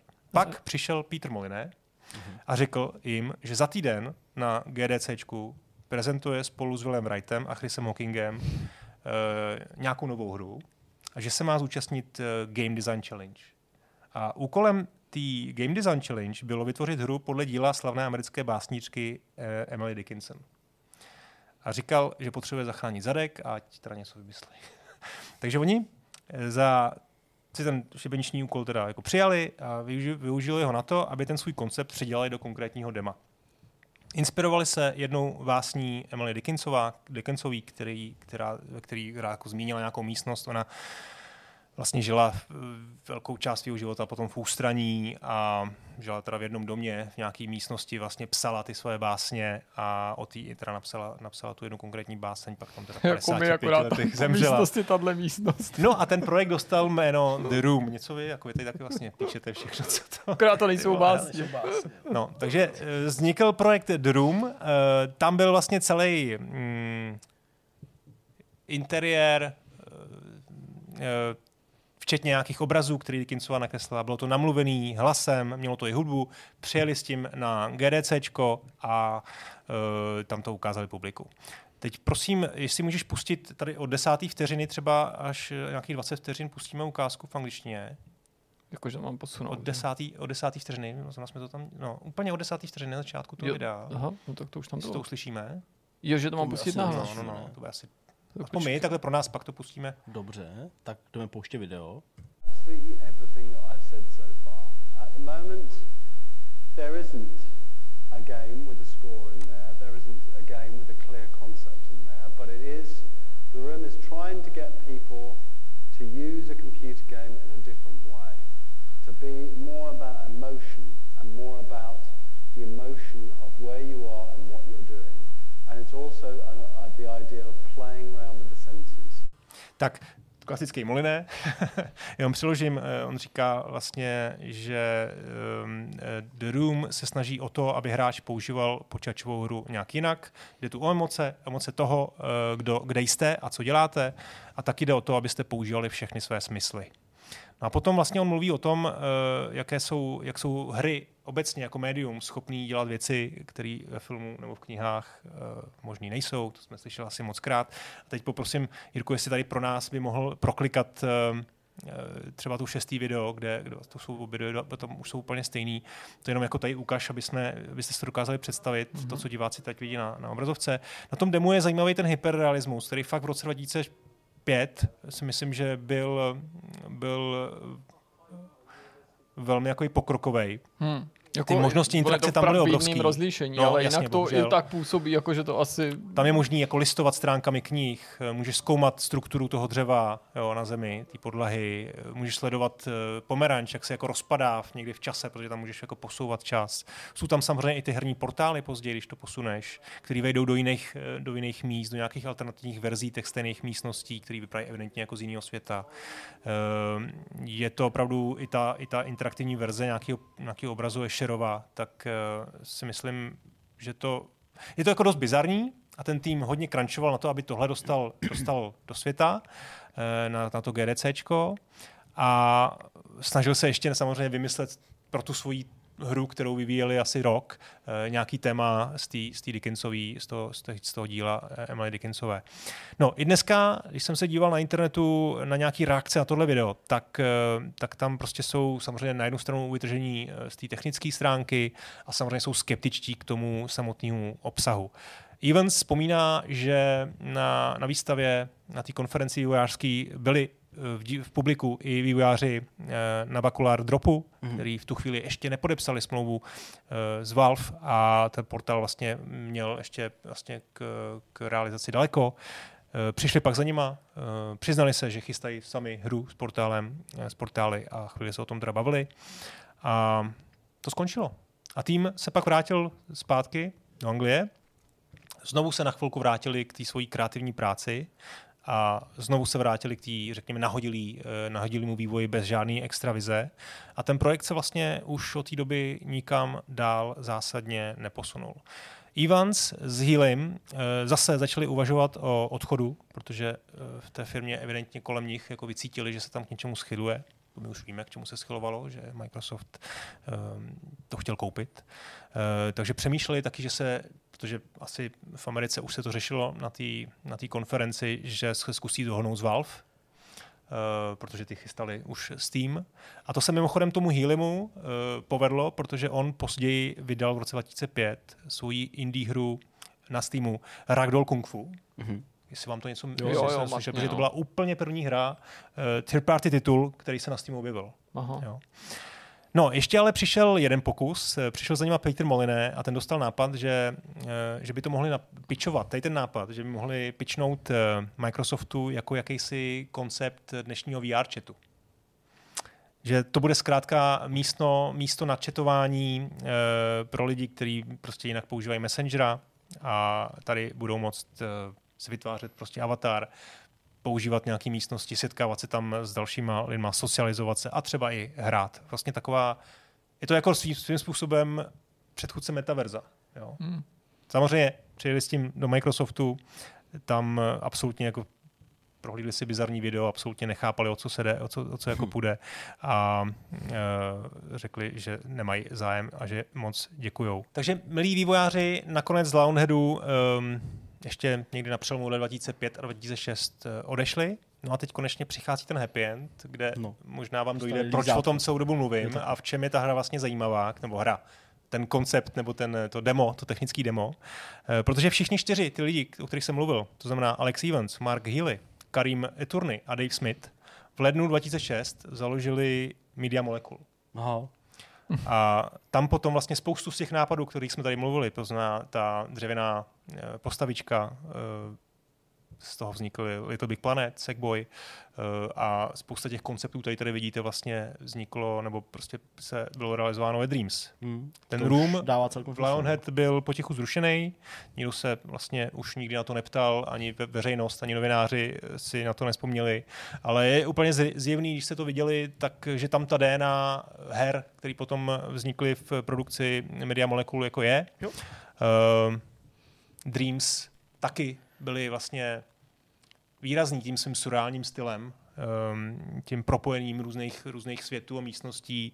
A já bych ještě zmínil jednu hru, která vyšla před dvěma lety, která mi přišla hodně podobná, a to je Super Liminal. Jestli, hmm. jestli jo, to, znamenalo, jo, jo. tak eh, to vyšlo 2020. A to taky vlastně ten koncept roomu, kdy si mohl té místnosti dělat spoustu věcí, tak eh, velmi, velmi připomínala. Events Eh, v tom článku v tom extension nakonec řekl, když se ohlednu zpátky na Room, eh, bylo to popravdě hodně, hodně primitivní, ale bylo tam dost věcí, které taky předběhly dobu a položilo to základy naší spolupráce a upevnilo to naše přátelství. Pro mě osobně to byl klíčový moment kariéry a současně velmi uh, zábavný. Takže Moliné, ten taky ještě k, k jeho dobru bych taky rád řekl, že on na tom při té prezentaci na GDC sám aktivně řekl, že tohle to není hra, určená k vydání, to je spíš jako demonstrace nějakých uh, jednoduchých, ale inovativních designových prvků a že to tam jako ukazuje hlavně na inspiraci eh, pro další herní vývojáře, uh, co by se dalo v herním designu ještě inovovat. A to si myslím, že se povedlo. Takže Zajímavý, zajímavý. zajímavý. Ani zajímavý, si nevybavuju, že bych o tom slyšel, Taky přímě řečeno. A pokud jo, tak se mi to podařilo úspěšně dávno zapomenout, ale ani žádný jako v pozadí hlasy, jo, to už někde ne. Takže docela zajímavá sonda a vlastně jsem rád, že si Uh, říkal pravdu, když si mluvil o tom, že to bude mít nějaký happy end, že teda tyhle ty experimenty nevyzněly úplně na prázdno, jak to možná někdy dopadá, což je nepochybně škoda, no. když někdo se tomu věnuje, dává tomu energii, čas, eh, zjevně i talent a hmm. můžou tam být i nějaký nápady a nepodaří se proměnit a přijde pak někdo třeba jiný, kdo je, kdo je promění. Ale Ty portál, že, jo, že souběžně prostě někde na druhém konci světa vzniká vlastně stejná hra a zároveň, že tady je vlastně něco, co se jim realizovat povede až za 10 let a ještě v úplně jiném gardu, úplně jiném jako rozsahu to v tom Dreams, že jo, což prostě jako hezký, že ty Lionhead, Lionhead eh, tohleto, že tam opravdu dostali tu místnost a opravdu mohli svobodně vyvíjet cokoliv, to je, to je jako fajn. dostali, hezky. Oni to tam i popisovali, oni tomu říkali eh, Ivory Tower, jo, že měli opravdu nějakou separátní jako místnost od, eh, oddělenou od Fable a mohli si prostě dělat, co chce a ten management, co chtějí a ten management jako vlastně opravdu nechal být lepší, než aby jim přidali prachy na začátku a žádný room nemusel vůbec vznikat. Že to je vlastně... Tak i tohle se dá. tak, dobrá, tak jo, tak to bylo Honzovo téma a teďka pojďme na ten stimulovaný rozhovor. Naším dnešním hostem je Josef Hajíček z českého nezávislého studia Nepos Games. Ahoj Pepo. Ahoj. Ahoj. Moc krát díky, že jsi přijal pozvání k nám. Pochopitelně Nepos Games jsou autoři Nabokadnezara, eh, historický budovatelský strategie zasazený do Mezopotámie a tím důvodem, proč eh, si tady, a proč jsme se rozhodli tě blíž vyspovídat, je samozřejmě vydání nového DLCčka. Ale než se k němu dostaneme, protože určitě máme na to spoustu času, tak tě požádám možná, aby si řekl vůbec, v jaký fázi teďka jste eh, jako tým, jak si vede hra jako taková a jestli třeba si můžeš i trošku ohlídnout, co se vlastně všechno stalo třeba po tom vydání. Tak my jsme před 14 dněma vydali to DLC, jak si říkal, ale s tím je spojený up, velký update 1.4, což byl náš největší update dosud, kde jsme na něm pracovali skoro rok, si myslím, že to bude, který přidával ty válečnou mechaniku, což jsme vlastně původně vůbec, vůbec nechtěli, ale nakonec se ukázalo, že, že hodně lidí to chce. A vlastně pak, když jsme přemýšleli o nějakém tématu k DLCčku, já jsem chtěl něco víc příběhového, a těžko jako v té Mezopotámii můžete vyprávět nějaký příběh bez války že? v té historii. To by moc nefungovalo. A takže nevím, hra, hra se myslím prodává poměrně dobře a budeme řešit, budeme řešit, co dál. Byly to vlastně dva roky, 17. února, Ano. kdy jste hru vydali. Proběhla nějaká oslava nebo nějaká interní reflexe eh, toho, co se podařilo, nepodařilo, nebo Ty, něco takového? vlastně vůbec ne. Vůbec ne? Vůbec ne, my jsme nějak jako zavalený tou prací, když to tak řeknu. Jenom když jsme si prostě s kolegou volali přes, meč, přes Messenger, když jsme řešili čistě pracovní věci, tak jsem si tak říkal, hele, vlastně bychom si jako mohli říct, že se nám to povedlo vlastně jako dobře, že vlastně jako dobře odvedená práce, jak jsme si jako řekli, jako že jo. A řešili jsme další věci pracovní. Takže to bylo asi všechno, no. Vy se té hře poctivě věnujete, nejde jenom o tohleto DLCčko, průběžně jste ji vylepšovali, doplňovali o nejrůznější funkce právě v rámci updateů, asi i na základě podnětů od hráčů. Mě by ale zajímalo, jestli to rozhodnutí udělat DLCčko tady bylo od začátku na stole, to znamená, že jste se chtěli, bez ohledu na to, že jste třeba ještě nemuseli vědět, s čím přesně vrátit do toho prostředí k té stejné hře, anebo jestli právě třeba si nebyl v pokušení buď začít pracovat na úplně nový hře, případně to DLCčko i tematicky posunout někam jinam. Já vím, že to není příliš častý, ale občas se to stane, že se to DLCčko ty hráče prostě přenese na jiný území nebo do jiné doby, která se výrazně třeba vymyká pojetí toho, té základní hry. My jsme vlastně u žádného updateu jsme ho vždycky začali řešit až vlastně po tom, co žil ten předchozí, po případě základní hra. Takže když hráči hodně po nás nějakou roadmapu a tak, já jsem říkal, my to ne, nemáme jí, nechceme jí dělat, protože prostě sbíráme ten feedback, chceme prostě vždycky to vyřešit jako v daném okamžiku, co si myslíme, že ty hráči nejvíc chtějí. S DLCčkem, s DLCčkem vlastně to byl ten stejný případ.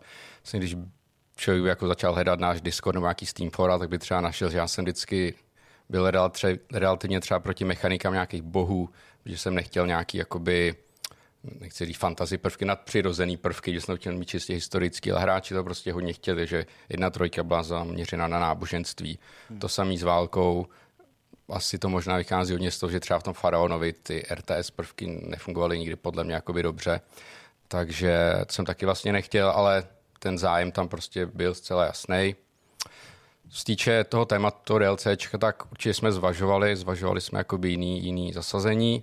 Já mám rád historii, myslím si, že je tady plno, plno dalších historických období a míst, které byly vlastně třeba v tom starověku hodně rozvinutý, nezná se o tom, třeba prostě Indus Valley, že jo, ta eh, civilizace v povodí Indusu, hmm. Indu. A, ale prostě pokud by člověk nechtěl, aby to vypadalo levně, tak by to vlastně znamenalo pro našeho grafika udělat vlastně úplně jako novou hru. Hmm. A to asi jako vydávat to v rámci DLCčka by si myslím, že by prostě jako nefungovalo ekonomicky. A dělat prostě jakoby novou hru na to samý téma, na to jsme se jako nějak necítili. No. Hmm. No, eh, ještě než možná přejdeme k tomu DLCčku, ty jsi tady vlastně jako zmínil teda uh, to údolí kolem Indu a dalších.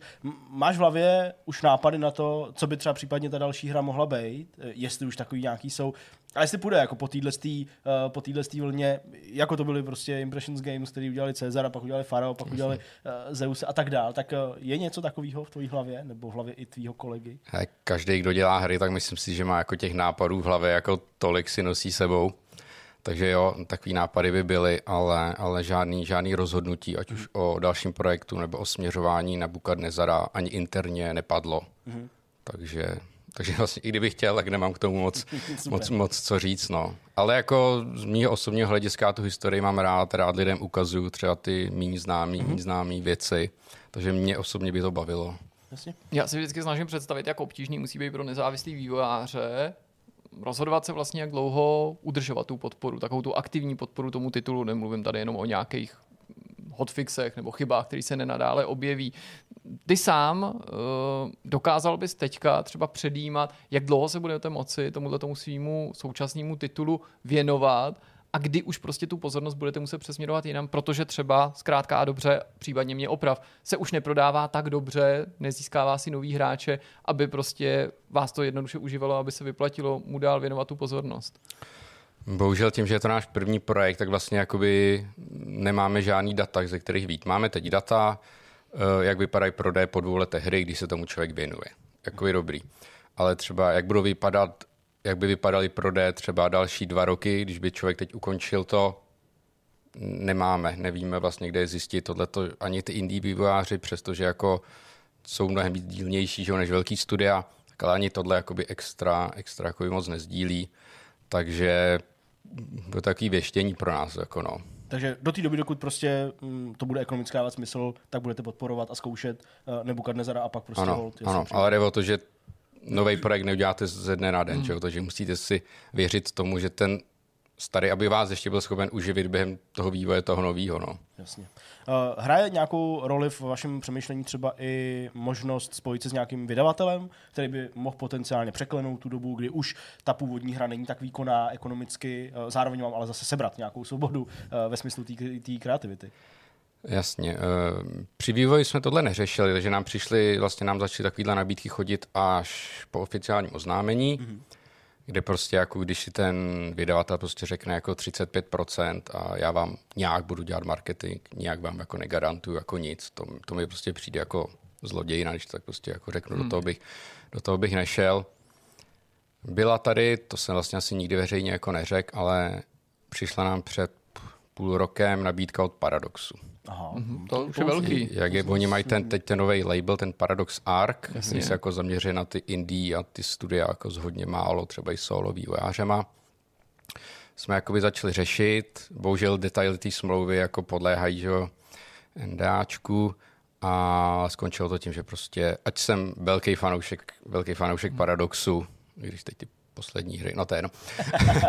Ale stále jsem velký fanoušek Paradoxu, tak prostě nakonec jsme se nedohodli. No možná je to pro vás lepší, nebo je to ten signál toho, že v tuhle chvíli už tu pomoc tolik nepotřebujete, ano. protože jste na sebe dokázali upozornit, což pochopitelně dává naději i těm dalším projektům, ať už je to DLC, ke kterému teďka přesměrujeme tu pozornost, anebo nějaký budoucí potenciální projekt. Pojďme teda na to DLC, my jsme se tady o něm bavili jako takový jako hotový věci, protože jsme ho našim divákům a čtenářům taky už představovali v novinkách pochopitelně, ale poprosím tě, aby si svýma slova má popsal, co na hráči čeká, pokud hráli váš titul, ale třeba tu expanzi mm, ještě nevyzkoušeli, nezajímali se o ní, co, co tam můžou najít. Že je tam, je tam kompletně nová kampaň s 15 misema. Eh, co se týče toho progresu, tak jsme trošku změnili systém a jde o to, že ta jedna, že ten hráč se věnuje tomu svýmu městu v průběhu třeba tří, čtyř misí. To znamená, má nějaký objektiv, se jakoby splní, začne nová mise a pokračuje v tom samém městě.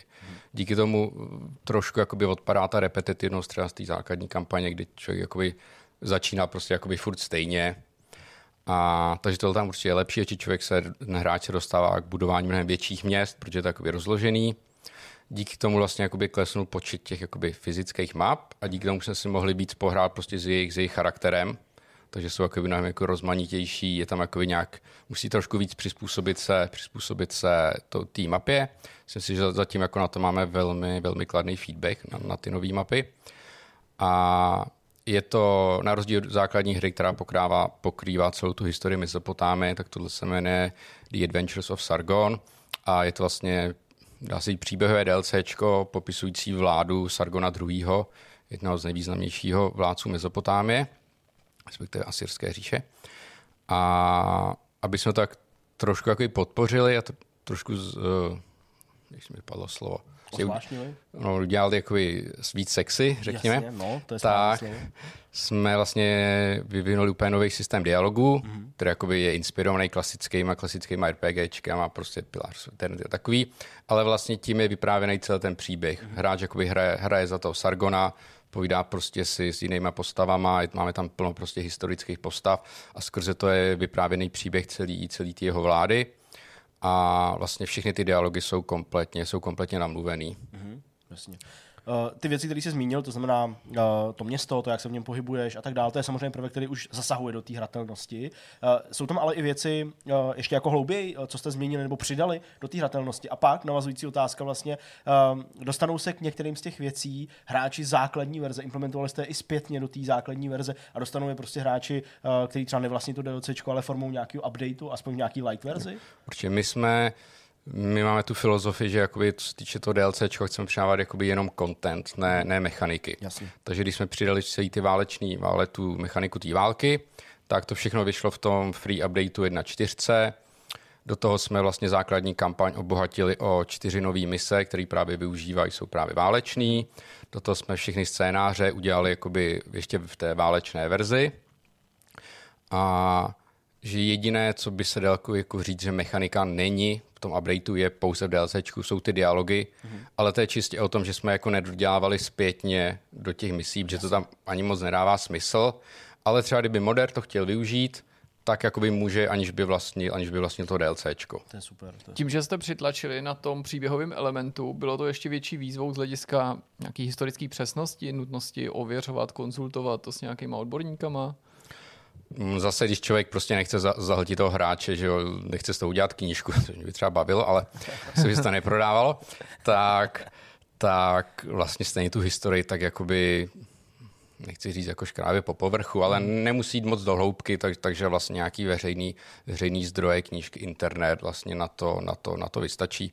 Ačkoliv je třeba pravda, že některý když třeba nějaký méně známý království, když si má Sargon měl nějaký konflikt nebo naopak pomáhal, tak třeba tam se nakonec skončil třeba na azerbajdžánský Wikipedii. Mm-hmm. Protože prostě líp. Byla lepší. ang- byla prostě lepší než ta anglická, ta to měla prostě jako na jeden odstavec a ta azerbajdžánská, protože je, se to, je to na, bylo na jejich území historicky, tak to tam měla popsaný třeba jako násobně, násobně lít, takže člověk to pak překládal překladačem zpátky do angličtiny. A, takže v tom to byla výzva, ale, ale jinak to vlastně docela šlo. No. A pak, jestli teda můžu, Jo, určitě. pro mě, byla, pro mě byla výzva, že já jsem psal všechny ty dialogy. Mm-hmm. A takže, takže vlastně hodně jsem spolupracoval s nějakýma lidma, aby, aby vlastně to bylo, aby, aby, to, aby to bylo, nechci říct profesionálně napsaný, ale aby to nebylo nějaký prostě přehrávaný, Jasně. a aby to bylo dobrý. No. Jak dlouho se to rodilo, eh, tohle? Chápu, že to není úplně asi tvoje parketa, nebo prostě něco, čím by se zabýval eh, běžně, dělání dialogů, tak eh, zjistil jsi něco nového, nebo přicházely nějaké poznatky, ze kterých jsi jako vzal něco a upravoval si pak třeba ještě zpětně?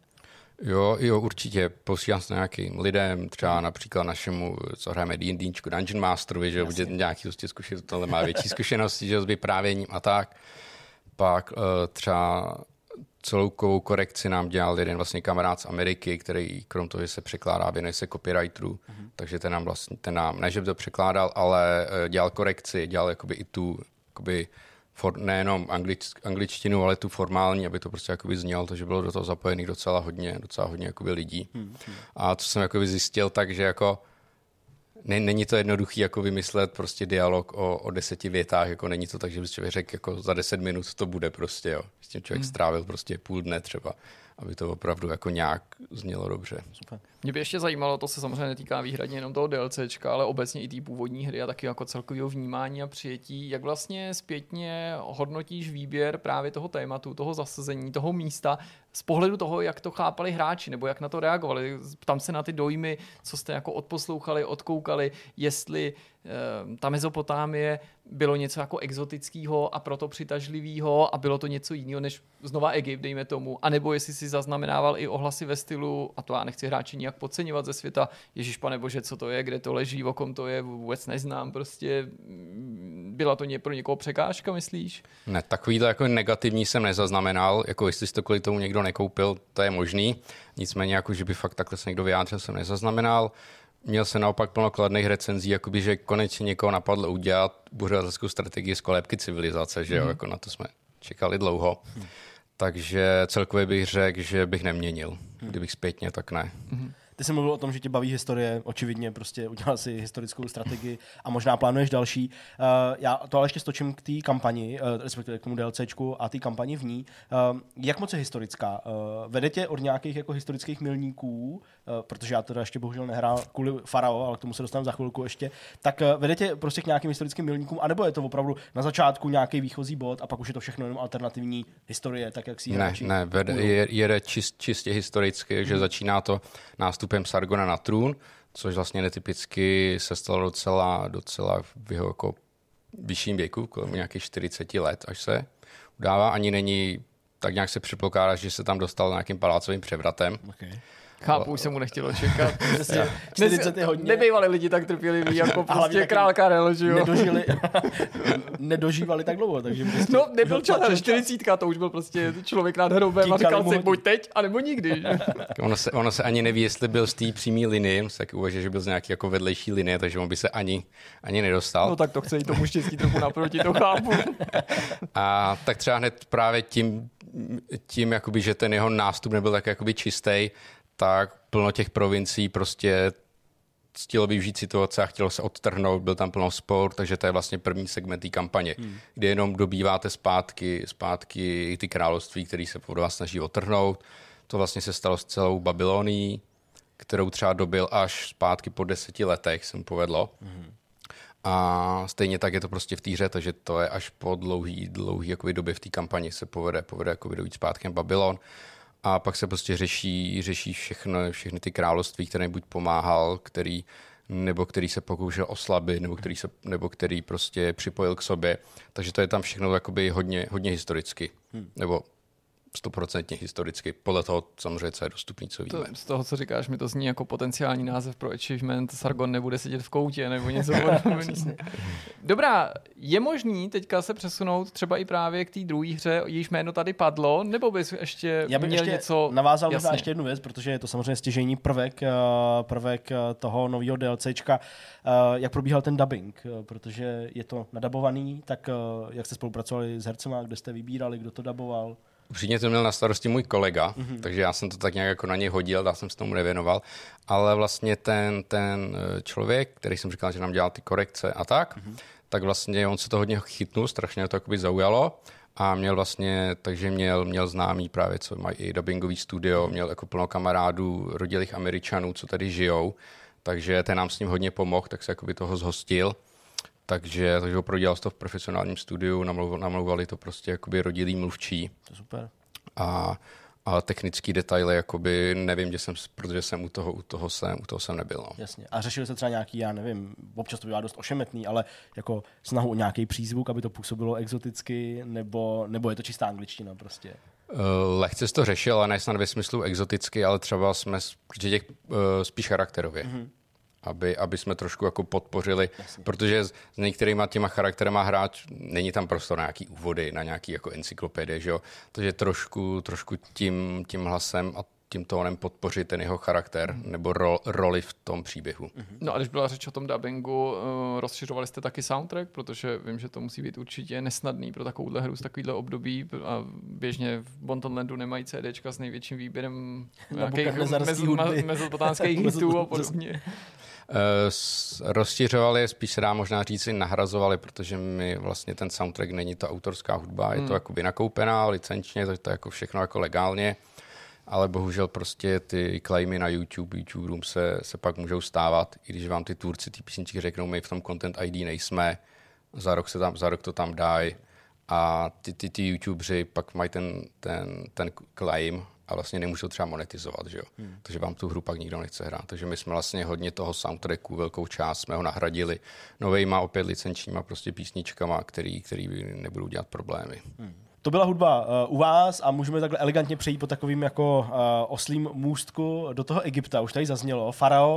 Uh, Farao je titul, abych zůstal u té hudby, který uh, v té nové éře, jak se jmenuje ta nová hra, tak taky nahrávali novou hudbu a uh, snažili, se, snažili se, aby to prostě znělo líp než ten uh, původní, uh, původní díl. Ale uh, já to vezmu samozřejmě z jiné strany. Vy, když jste uh, představili to, že děláte Nebukadnezar, tak uh, samozřejmě bylo nemožné nevšimnout si, že ta inspirace uh, z Farao nebo uh, dalších, uh, dalších her, tak že tam prostě je a vlastně jste v úvozovkách využili částečně v rámci toho svého marketingu tuhle, tu, tuhle tu spojitost. Ať už jste to víc nechali na těch hráčích, nebo jste to zmínili vy, ale prostě byla tam. Teď se ty karty trochu obrátily, protože vaše hra už je nějakou dobu na trhu, už má nějakou komunitu a teďka vyšel staronový Farao v té nové éře. Tak pocituješ ty nějaký jako spojení, který tam je, něco, co by ovlivňovalo vás právě díky nebo kvůli tomu, že Pharaoh New Era vyšel, je tam něco takového, zmínili to hráči, vracejí se k vaší hře, nebo třeba ji srovnávají s Farao? Čistě číselně nám prodej stouply poměrně hezky, mm-hmm. ale tím, že to vlastně ten nový Faro vyšel, vyšel týden po vydání DLCčka, tak nejsme, nejsme schopni, a teda potom updateu taky, Jasně. tak nejsme schopni vlastně říct. Co to bylo? co, co to bylo, jestli jedno, druhý, já předpokládám nějaká kombinace ob, obého. A samozřejmě přím, naše přímá konkurence, takže hru jsem hrál, že sledoval jsem ji od začátku, hodně po tom vydání. A když jsem čet prostě recenze, hlavně teda ty, ty negativní, tak uh, dost hráčů nás tam zmiňuje, přirovnává, když tak jako nechci jako No, to za, za, zamach, nebo jak to, řekni. jako říkají prostě, jak jakoby dvoumužný studio prostě mohlo udělat tohle a jako oni ještě s velkým vydavatelem za zády jako nebyli schopní tam dát třeba minimapu, hmm. že by jako něco konkrétního, ale nechci to zase tady jako vytahovat všechno. Jasně. Tak, tak jako to potěší a určitě jako ekonomicky to pomůže taky, no. Je možný se tím projektem konkurenčně nějak inspirovat, když jde jenom o remake v uvozovkách, jenom o remake v tom smyslu, že ta výchozí hra je daná, ale přines ten remake pro tebe něco, anebo třeba nepřines, ale inspiroval tě v nějakém ohledu, že by si řekl, jo, tak protože tohle udělali nebo neudělali, teď vidím, že my bychom do budoucna mohli za ně na něčem zapracovat, nebo naopak ne. Ne. No ničem takovým nevím. Hmm. Spíš si vždycky řeknu, tohle si myslím, že máme líp než oni. A tak to je ta lepší varianta. Samozřejmě chápu, že prostě Ano. nechceš uh, se Ale- chválit sám, ano. ale prostě tak zase na druhou stranu já ne, dobře, jak třeba no. jako mají, mají třeba jako na co my jsme nikdy neměli čas, prostě naše UIčko naprosto jako třeba postrádá animace prostě. Bylo by, bylo by to hezký, ale je to těžký jak pro toho grafika, nebo tě, časově náročný jak pro grafika, tak programátora to prostě udělat. On to jako, že když má na něco prostě nějaký velký věci, třeba se otevře to hlavní menu, tam něco jako vyjede, je to takový jakoby cool prostě, tak jo, tohle, bylo by to hezký, kdyby jsme měli, a to jsme odstřihli čistě z důvodu, že jako lepší mít lepší hratelnost jako než animovaný hlavní menu jako pro nás. Jo, jo, to, to je pochopitelné. Navíc eh, teda musím říct, protože už Farao tady nějakou dobu hraju a před tou recenzí jsem, tak musím teda říct, že uh, to uživatelské rozhraní Farao ve výsledku není příliš funkční na, na mnoha místech, překrývající se tooltipy, obrázky a tak dále, takže ono asi jako přehlednost a, a jasnost asi, asi by uh, vítězila. Uh, myslíš, že uh, tím, že Farao New Era vyšel a nepochybně teda zaujal nějakou část těch hráčů, že eh, to teď bude srovnávaný ještě víc? A nebo tohle je ten vrchol toho, že někdo to prostě zmíní, řekne, že tady taky něco takového existuje, vám to přihraje nějaký nový zákazníky, něco si o tom pomyslej, a nebo že to prostě bude jako víc a víc na očích těm hráčům a budou to třeba víc srovnávat a pak třeba až vy vydáte nějakou další hru, pokud bude podobná, tak se to znova otevře to téma a třeba vám to i pomůže. Máš takový pocit, že tam takovýhle jako drive je? Myslím si, že nějaké jo, ale třeba upřímně eh, starost občas se stane a klidně třeba před pár měsícema prostě se někde na našem Discordu objeví člověk a říká, to je prostě úplně skvělá hra, prostě já jsem miloval tady starý Impression Games, jak to, že jsem se o vaší hře dozvěděl až teď. Hmm. Jo, takže prostě i plno fanoušků toho žánru nás prostě jakoby neví. A takže třeba by i třeba by nás i srovnávali, ale prostě nás prostě nás jakoby neznají. A naše možnosti marketingové prostě jaký nejsou, nejsou, nejsou, nejsou, nějaký, nejsou nějaký obsáhlý, tak se jakoby snažíme to propagovat, kde můžeme, hlavně jako v téhle komunitě. Mm. Ale myslím si, že teď, teď nám prostě víc pomáhá ty hráči, kteří nás prostě znají a hrajou toho faraona a třeba nás prostě srovnávají nebo o nás prostě mluví na fórech, tak to nám určitě, to nám určitě pomáhá.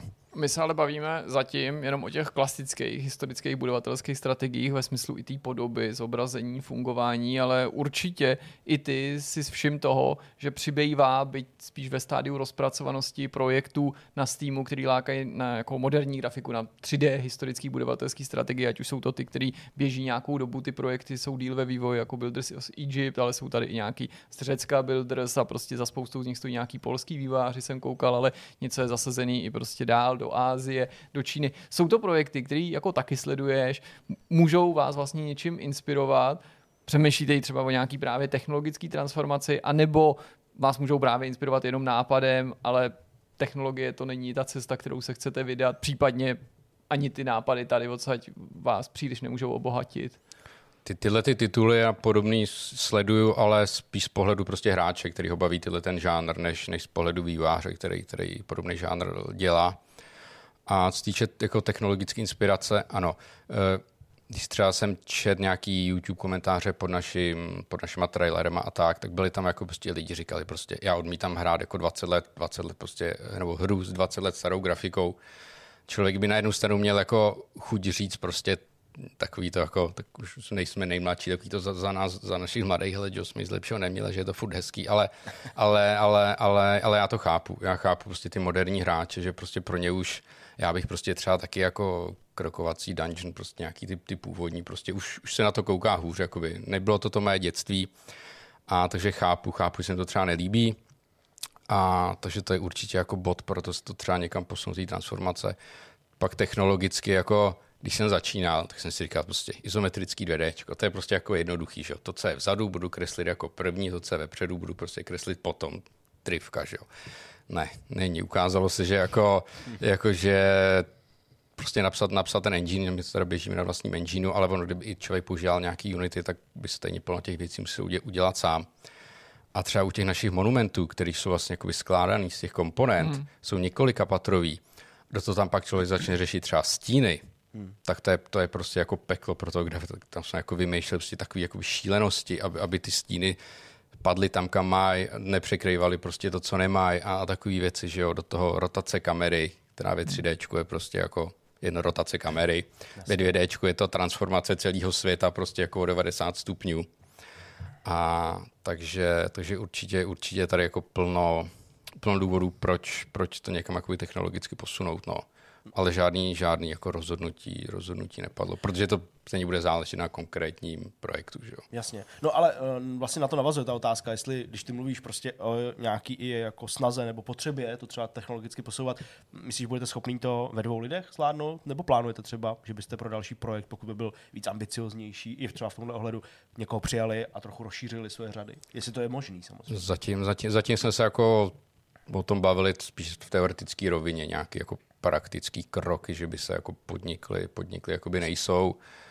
A ano, je, je možný, jakoby, že ty moderní enginy něčem pomůžou, něco tam se člověk řeší navíc, jako když má člověk vlastní engine, tak chce udělat nějakou prostě feature, něco, co třeba nikdo jiný moc jakoby nemá, tak se prostě jakoby nakódí, jo. Třeba, co jsem, třeba, že u nás je možnost udělat si screenshot celý té mapy, jakoby v maximálním, mm-hmm. v maximálním rozlišení, což myslím, že docela jako hezká feature, že jo. Kdyby to, kdyby to, myslím, že v nějakých jiných enginech by musel třeba člověk tak začít lámat prostě přes koleno a tak. Tak v něčem je to dobrý, v něčem, něčem by nás to zdržovalo, uvidíme.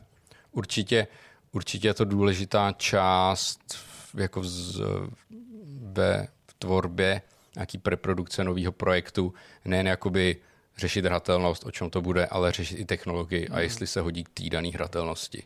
Já myslím, že je to docela pěkná tečka za tím naším povídáním, takový lehký náznak výhledu do budoucnosti nebo jedný z možných budoucností. Ještě jednou ti moc krát děkujem, že jsi přijal pozvání k tomuto tomu rozhovoru, bylo to velmi příjemný, věřím, že i naši diváci se to užili a především, že si dozvěděli něco nového a budeme vám držet palce Díky s dalšíma moc. projektama, ať už to bude cokoliv. Tak jo. Tak moc díky a my jdeme na další část tohohle vidcastu. Jsme na konci, čeká na závěrečný myšmaš, v tomhle dílu ještě zdarma, nikoli pouze pro předplatitele. Uvidíme, uvidíme. Ne, tak uvidíme, my to natočíme a, a pak, pak se rozhodneme. Možná se díváte, protože jste předplatitelé našeho nového programu Super Extra plus Ultra. Megamix. Ve speciální 360p kvalitě s rozmazaným obrazem. Přesně. No, no, tak eh, zkrátka dobře při této premiérové placené epizodě, co jste si chlapci přichystali. Asi to mělo být zajímavý něco, ne? když už to je placený. To je blbý, no. To Já, no, tak ten možná nebude ještě placený, jo? tak pozor, tak tenhle ještě nebude placený, protože kluci si nepřichystali dobrý věci. Ale to nejde ty? přichystali, že jo? Jako, jak jsem to musí vzniknout něco, organicky, jasně. To musí vzniknout organicky, to prostě jako, jako kořálka. Třeba jako kořálka, že jo? Takže, takže organicky nic. Já třeba můžu Používáš říct... slovo kořálka, když si chceš dopřát nějaký tvrdší alkohol? Doma, že by Co říkáš prostě? Dám... Ženě, hele, dáme si dneska nějakou kořálku. Jo, to jsem používal, no. To Tyjo, Honzo, děkuju, že jsi zachránil. No jo, že Honza, to, to já, já stahuju svou otázku, svou námitku, protože to je McWashunger. prostě, ten prostě, to jsem si mohl myslet, že zrovna Honza prostě, já si Honzu podle mě představu tak jako prostě v té hospodě, v tom Švejkovi, prostě jako tam vlečou, jo, prostě ten kemr a tam prostě na bankráci, na bank... No, takhle to přesně Takže prostě jasně, že jste tam si, perli. Jste, si, zajdete s, Ale si kořálku nějaký štamprličky. Jo, čertíčka si dáte společně se. Půlku. No, tak to já... To, to, já myslím, že to může být placený klidně. Jo, už, už, to, už, to, už, to, už ty to prodal. Tam jako, no. no tak já třeba jsem se nachytal, to bylo vtipný. protože očekával jsem, nebo očekávám stále uh, z tohohle pohledu start uh, pátý, už pátý sezóny Drive to Survive, nebo uh, Už to je touha po vítězství. Zítra to bude, nebo pozítří. Vlastně furt nevím, asi zítra. Uh, jenomže já jsem si to datum jako neověřoval, nebo prostě uh, jsem to jako neřešil, ale zapal jsem jako Netflix a už to někde jako bylo vidět. A ty jsi spustil starý díly, jo. Počkej, počkej. A teď, a teď já jsem si říkal, no tak už to možná je venku, nebo možná třeba teďka večer, jako zrovna, že jsme ještě jako nečet nic na Twitteru a tak, no, tak si to pustím, hele, trvalo, já nevím, trvalo to třeba Půl hodiny. Minu, minutu, to, ne, to ne. Minutu jsem se díval na první díl první série. Jo. Jako, ale pro, pro, pro, A byl dobrý? pár, pár desítek jako sekund, jo, než mi to jako kompletně celý došlo. Já jsem říkal, to je nějaká rekapitulace, nebo teď to, to, to, ne, teď přece to už je, úplně- co to jako, je, tyjo, to je zajímavý, že se takhle vrací, takhle, do toho to asi má nějakou návaznost. Tam myslím, nějak Ricardo tam je, nebo něco říkám, tak asi, asi to je jako o něm teda, jakože... Byl právě jako, ten příběh, že jo, jako, že teda jako, kam spěje. No, přesně, tak asi to jako použil ty záběry. A fakt jsem to čuměl a, a pak říkám, ty vole, to je nějaký, no jo, ty vole, to je prostě jako ř jedna do jedna, ty vole, tak to je docela blbý. tak to jsem se docela nachytal, to bylo, to bylo jako, jako smutný. Ale uh, zítra teda, a bude to teda zítra, ať to rozsekneme, ať to teda tady furt No, říkám, jestli zítra nebo pozítří. Pátek zní asi jako logičtěji, že jo, jako Já myslím, že jo. tu survive. Ty to taky koukáš? No, jasně, to já to úplně žeru. Já jenom tady v té souvislosti, jestli Určitě. teda už tady si, ale bude to souviset s tím Drive to Survive, že ta produkce, oni dělají ještě jiný 24, sporty. ano. No jasně, tenis a A- golf. No, ale já jenom jsem chtěl říct, ten tenis je úplně na, jako fakt strašný. Strašně. No, no, pustil jsem si dva díly, asi z těch pěti, víc jsem nevydržel. A oni tam normálně vysvětlují jako prostě bodování. Jako. Možná Prostě není stejná mé- produkce jako stejná to produkce. nevysvětlujou, no, víš, ale já nevím, no, ten golf jako jistý. ještě jsem neviděl, nebo nějaký trailer jsem si pustil, tak na to se a taky se chystám. No, něco jako golf je tam napsáno. ne, fakt je tam napsáno něco z golfu. Jo, jo, jako, já věřím. Drive to golf. Něco jako golf, no to si najdu asi posluchači. Ale Ale jak se nadostanu golf za prachy, Netflixu- byste měli nabídnout trošku servis. Tak. Je to dokonalý švih, Jo, Ano. to je něco jako golf. ale anglicky tady nevidím. No, každopádně, a to máme teda jako v podobném duchu, jo? jo, jo. Jasně, pohlcující dokumentární seriál, který vás seznámí. s Tak doufám, že to bude lepší než ten Breakpoint, protože ten Breakpoint je fakt tam vlastně vysvětlují jako princip eh, Grand Slamu, jako s- prostě se to hraje na tři a že ženský hrajou na dva, že, že ty, ty ostatní, že jsou čtyři ty turné. Prostě já tomu rozumím, něco je potřeba vysvětlit, ty vole, ale jako koncept výho- výhod a eh, ještě je střábí jako tyhle ty věci, to prostě Tak to řeknu, no a pak už to bude v pohodě. Ale jako chápu. Eh, V těch eh, formulích to tak není, že jo? Ale ty mají větší problém, nebo problém s tím, že prostě dělají drama, že jo? Až zbytečný, bych řekl, No. jo? Já pak jsem asi tak po té, co jsem za, z, zažil svůj fail z hře 1 do 1, tak uh, jsem si pustil asi třikrát, no možná čtyřikrát ten trailer na tu aktuální sezónu. Koukal jsem tam jako z záběr a tam taky, že jo, takový prostě jako, jako už jenom v tom traileru je prostě nahnaný drama. Jo. No ale tím trailerem to, tak ty jsou vždycky jako Jo, to jo. neautentický. Ale prostě Jako... ta loňská sezóna třeba mě vlastně jako moc nebavila, nebo jako ten seriál, nemyslím No jo, sezóna. ale to nemůže být v tom v té sezóně teďka vidět, že jo. Jak jí nebavila. To nemůže být podtext nový řady, že nebavilo. Musí to být naopak. Jak nebavila?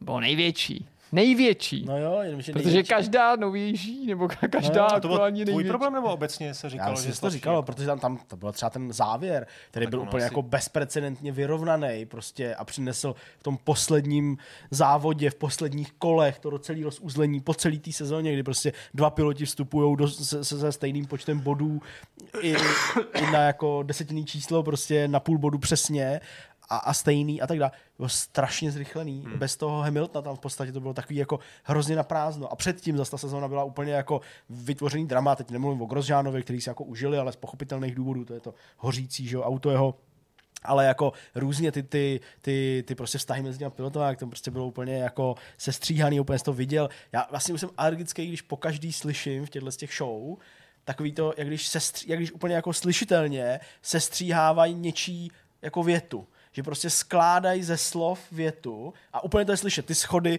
toho, jak to prostě v jiný větě někde řekl úplně jinak, nebo tam vyškrtnou nějakou část, takže navážou někde, kde to jako ne- nenavazuje. A to, a to už je pro mě takový alarm, takhle tady bliká a říká, hele, to je, takhle to prostě asi nebylo. Jako, jo. Takže až mě uslyšíte říct Zdeněk je kunda, tak si pamatujte, že to bylo z To by věty. říct- Nechci říct, že... to by se chtěl říct, Zdeněk je kunda. Jo, a, a, a ty bys prostě věděl, že to je prostě ze tří věc složený. A to tam je slyšet. A to je i v tom traileru prostě, jo, že ten, ten, ten jako schod, já tomu říkám schod, prostě audio jako nevyvážení, tam prostě slyšíš u něčeho, jo, jako, že tohle je prostě nádrž plná žraloků, jo, a teď prostě tohle je nádrž plná žraloků, jo, a takže nádrž žraloků bylo prostě, já nevím, použitý z dokumentárního seriálu nějakého, kde prostě, jo, prostě je to... Kde David Attenborough jako tam říká někde Přesně, to je jiným hlasem. Přesně. Přesně. Říká, vole, Já to přeháním, ale prostě já myslím, že diváci, kteří to sledují a jsou, k tomu vůči, tro- nebo jsou vůči tomu trochu kritický, nebo minimálně jako na to nekoukají jenom jako očima té adorace, tak tam prostě jako musí vidět a slyšet. Podívám se na to, chci to vidět, je to hezký rekapitulace, ale na základě toho já jsem si vlastně chtěl kouknout, a to je vlastně věc, kterou jako uh, jsem si užil docela dost, i když jenom částečně a proklikával jsem to, tak uh, protože už několik dní lezu do aplikace F1 TV a furt tam koukám, jasně, letošní sezóna 2023 a začne to, už to začalo a neviděl jsem nic, jo, testování v Bahrajnu prostě, tak furt říkal, jo, už to bude, už to bude a teď dokument, jak jsem koukal, uh, ne, ne na celé, ale dokument o Sebastianovi Fetlovi, který skončil uh, svoji kariéru v F1, alespoň prozatím, tak tam byl takový docela pěkný dokument o něm v angličtině, ale jako je to tam v té sekci těch dokumentů. A pak jsem vlastně doklikával až do archivu a chtěl jsem se podívat na začátek, jako úplně prostě do těch 50. let, jo, prostě to tam není v tom archivu. I když si platím to F1 TV Pro, tam prostě nejsou ty záběry. Začíná jako, jako až rokem, nevím, kolem 70. až roku, jo? Ani, ani, ani 60. let to tam nejsou, což je jako zvláštní, ale vlastně jsem si proklikával některé recapy těch sezon, což není Drive to Survive samozřejmě, je to jeden díl, zejména prostě v těch 70. tuším 80. letech, pak tam už jsou celý ty závody, ale proklikával jsem si prostě třeba ročník 76, jo. Jasně, prostě chybí tomu ta dynamika, ostrý záběry a tak dále. Ale vlastně je to taky pěkný. Taky to má komentář, taky ti to protáhne celou tou sezónou, hmm. taky vidíš ty závody, jo, jak kdo kde havaroval a tak dále. A koukal jsem na nějaký jako stěžejní body, takový, který jako si všichni pamatují, že prostě samozřejmě třeba Laudovu Havárku, jo, jak to tam je jako pojatý, ne, že bych chtěl masochisticky sledovat to, jak mu splane formule, ale uh, prostě jak tam je, po... vlastně to bylo braný jako taková událost, která se tak jako stala a pak teda Lauda byl tři závody mimo nebo čtyři závody mimo a pak se teda vrátil a tak teda jako, jako jel, jo, tak tam byl na něj takový další záběr, jak už sedí v té formuli, ale vlastně to nebylo jako Drive to Survive, prostě 35 minut pohled na hořící Grosjeanův vůz, jo, a u toho neustále prostě prodlužování toho rozuzlení. No, jestli tak toho, To souvisí určitě s množstvím těch nehod, které byly jo, a to jsou že jo. dneska, nebo... Ale jako prostě se mi líbí, jak je to takový jako, jako bez nějakého zbytečného dramatu, jo, byť to samozřejmě jako drama je, ale prostě ti to fakt jako hezky řekne, že to je jako docela dobrý tip, co tam teda jako je, když to samozřejmě vím, že tam bylo a byl jsem ale trochu zklamaný, že tam nejsou ty úplně starý záběry. No a to je asi všechno za mě, protože já prostě neměl Drive to. Survive, Fanjo Edition, prostě. Přesně to bych chtěl, Přetávačka no. s Ascarem, pořádně. To bylo hezký, ale jsou- Černobílý drama. Hele, jsou, jsou tam prostě jako fakt pěkný, jako i krátký věci, které jsou jako pěkný pro jako milovníky F1, jo, prostě úplně mimo závody, jak prostě nějaký pilot, třeba aktuální, s někým prostě z minulosti, jo, tak prostě jsou spolu, projedou se historické formuly, pokecají si prostě jo, o tom, jedou na nějaký starý konfiguraci třeba v, Imo, eh, v Monze, na, na tom, na tom klopeným okruhu, Jo, a prostě pokecají si a zaspomínají střed těch dvou generací, ten ho uzná, ten ho uzná, je ještě lepší a, a tak dále. Jo, a taky to je vlastně nějaký jako příjemný fakt, jako ten archiv byl pěkný, ale už bych chtěl tu další sezónu, už jako, už, už, už bych se na to chtěl podívat a vím, že se na to nepodívám prostě ještě pár desítek hodin. Škoda. No, mně se vlastně to by líbí, jako že jsi prostě takový ten zákazník, který mají ty, ty předplatitelské služby rádi a platíš pěkně i mimo sezónu. To Platím, já, no. To já vypovím hned, jak skončí sezóna, abych přece jenom ušetřil nějakou tu korunu a pak zase Přišel si mi to platím. e-mail teďka zrovna nějaký, že jsem, Že jsem neplatil? ne, ne, že už to jako začíná, ta sezóna, tady F1, ne, to ne, to je O2 TV. No a prostě je jedno, klidně povídejte, já tady najdu, ale bylo něco jako, že mi nabízejí nějakou slevu právě, protože jsem to předplacený i přes, eh, přes překá, eh, překážku, přes přestávku. Jak Hmm. slyšíte, tak já jsem takový celý nějaký mimo a no to je jedno, asi to nenajdu. No tak Honza třeba mezi tím naváže. Jo, tak to já můžu navázat novou službou, kterou jsem si předplatil tento týden. Minule jsem jsi si předplatil, jo? Prima Plus jsem si předplatil. Já si, že jsi Sky Showtime. Uh, to bylo třeba- minulý týden. Ty jsi předplatil A- Prima Plus, jo. No, protože prostě... Co tam je? Ne, tak já to nahrávám té babičce, že jo, jak jsem si říkal, ty Počkej, ty nahráváš, Co to tady nemůžeš babičce? říkat. No, Tady. No, já, no ne, tak co já jí to právě nahrávám, že jo, normálně to stavu, jak říkám, ty vole, tak aspoň jim takhle pošlu nějaký prachy, ať to jako není úplně jako levá. Tak protože jí to nahrávám, že jo, jako na dálku jí to posílám na Slovensko, tak si jako, ona tam nemá televizi, prostě s aplikacema není jako jiný způsob legální, že jo. Takže to. Nicméně, co jsem si tam jako já pustil na Prima Plus, tak je americký ninja. Tam je normálně americký ninja. Co to je? je Michael s Dudikoff. Jo, Dudikoff. jasně, starý film. no. 85. rok, starý, mě bylo no. 7 let. Ninja. Tak já byl ještě Ninjové v a- úborech, výborný film. rok, jako že jo. furt. 85. rok, no, to by byl, to by byl rok, po 80, když byl 85. rok. A já jsem byl na houbách. Segla se narodila. No je to takový prostě samozřejmě jako prostoučký, naivní, jako ty dialogy jako v to, ale jako prostě v té jednoduchosti se mi to líbilo. Není to ten Bloodsport, nevím, co takový, No jo. to, co jako fakt stárne míň, ale, ale no, tak jako taková zajímavá Ten zkušenost. blood no. sport, to jsem byl krvavý sport, jsem dlouho neviděl už. To, to, No, to, to je dost, no. No, ty no. vole. Ah, to byly dobroty takový. To je jako výborný. no. Hergo, to jsem... No potom jsem se chtěl zeptat vlastně, jak pokračujete, no ty asi vím, ale s Last of Us, jestli to sleduješ, nebo No, čekáš? Uh, tak, to je docela těžký, protože Postavte se plavně. nesleduju to, Aj. Ale musím teda říct, a prostě nechci vůbec jako mluvit o žádných detailech, že důvod, proč to nesleduju, je, že to chci sledovat s manželkou a důvod, proč to nesledujem, je, že máme úmrtí v rodině a prostě nechci mm, Hmm. nechci, aby se dívala prostě na nějaké jako stresující věci a nemá na to ani ona náladu. A nechtěl jsem tady vůbec o tomhle mluvit, uh, protože prostě...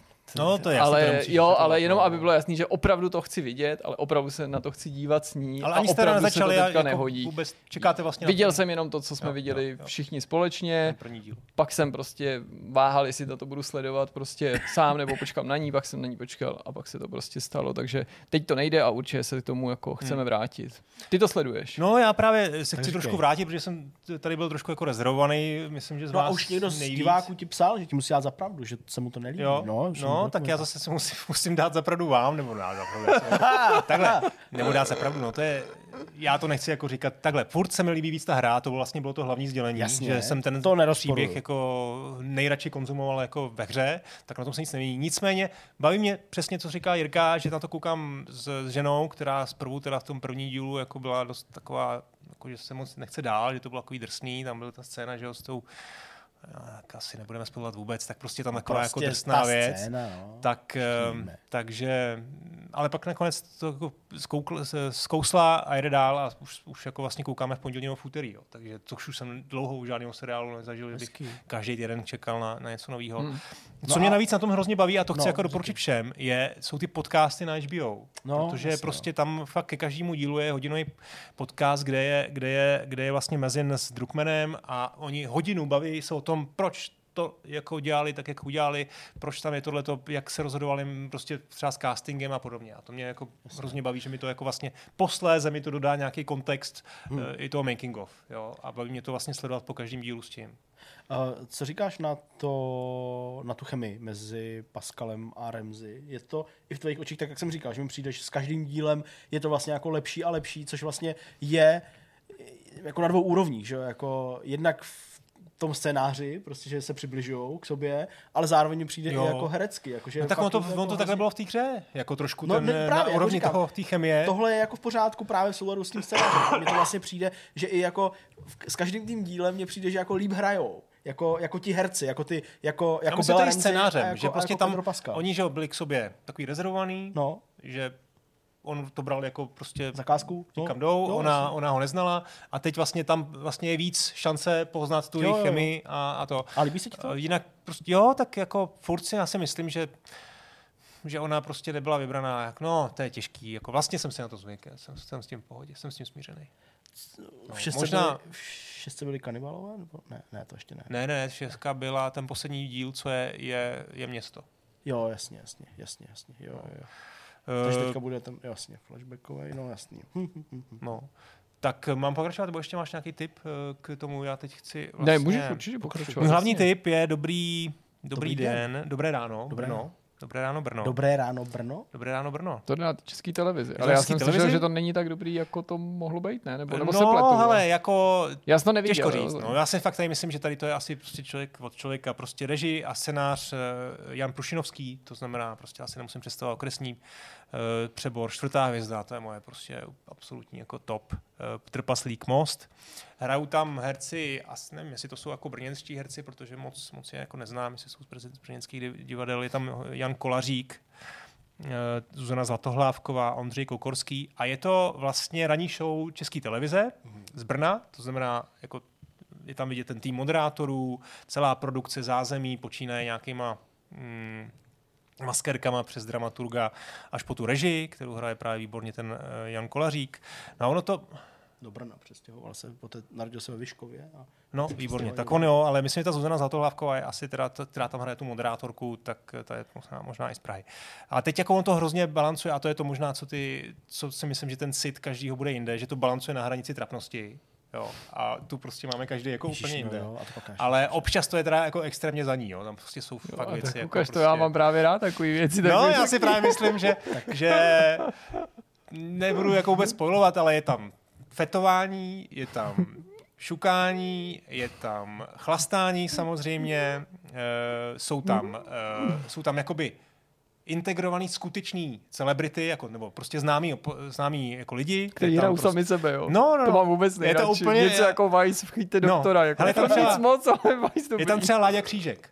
Aha. Ten zpěvák? a má úplně výbornou roli, prostě, kdy, no, ta se nechci spolovat, prostě nějaká jedna z těch, z těch po- postav, jako má hrozně ráda klasický, klasický rock, jako Láďu Křížka, hmm. tak oni tam koupí jako e, lístek na, jejich, na jeho koncert. A je tam prostě fakt jeho koncert a on tam samozřejmě do ní jako dělá a podobně. No, nebudu prozovat pointu. Jiří Pavlica, Houslista, jsou tam jako raní hosti, vlastně celebrity, kteří tam přijdou, e, kteří tam přijdou, vlastně hrajou tam jako hosty té ranní show. E, Pavlica ten tam bojuje s alkoholem, pak tam je Robert Sedláček jako skutečný režisér, který prostě na Režisér. castingu zkouší některý, některý ty herce. Eh, Halina Pavlovská, ta tam, má, ta tam je v úplně jako fenomenální roli na Halina konci, Pavlovská. na konci třetího dílu. Já to nechci jako To jenom kvůli mě, kvůli ní ale mě, mě to zajímá, musím říct. To je, to je vlastně ten konec třetího dílu je prostě nejlepší. A, a já si Ok. teda jako naznačím, něco, co se objevuje vlastně v titulcích úvodním jako v nějaký předtitulkový scéně je, že tam prostě jedou koksu, jo, ty moderátoři. No. No. A jako prostě sem dávají čáry, protože ráno musí vstát, jako být v pět ráno, v pět ráno jako fit, fit na, na, na, to na natáčení. Okay. A samozřejmě tam jako vlastně hrajou tu, tu sluníčkovskou jako to je, Chápu. to je právě ta Prošinovskýho jako, že fakt šel za tu, za tu hranu a dělá si z toho jako prdel. Jo. Takže za mě někdy je to jako za hranou, některé ty věci jsou jako too much, ale vlastně moc krát jsme se jako řezali doma. Mě jsi to docela prodal, musím Hele, říct. jak jsi zmínil slovo trapnost, tak já jsem vlastně uvědomil, že jsem si pustil, ale zcela náhodou, ale vlastně jako tam mi to seplo. Přesně, no, upad mi ovlač, Ne, ne. koukám Ne, na to ne. dechovku. Vůbec. Uh, já jsem totiž nějakou dobu, prostě jsem viděl, nebo nějakou dobu zpátky, pardon, se fakt vyjadřuju špatně, ale nějakou dobu zpátky jsem viděl, až si na Instagramu nebo na Facebooku takových krátkých videích, prostě takový jako britský sketch, který jsem nedokázal zařadit, neznal jsem, ale byla na něm prostě herečka Diana Morgan, což je britská herečka a prostě jako taková showmanka, řekněme.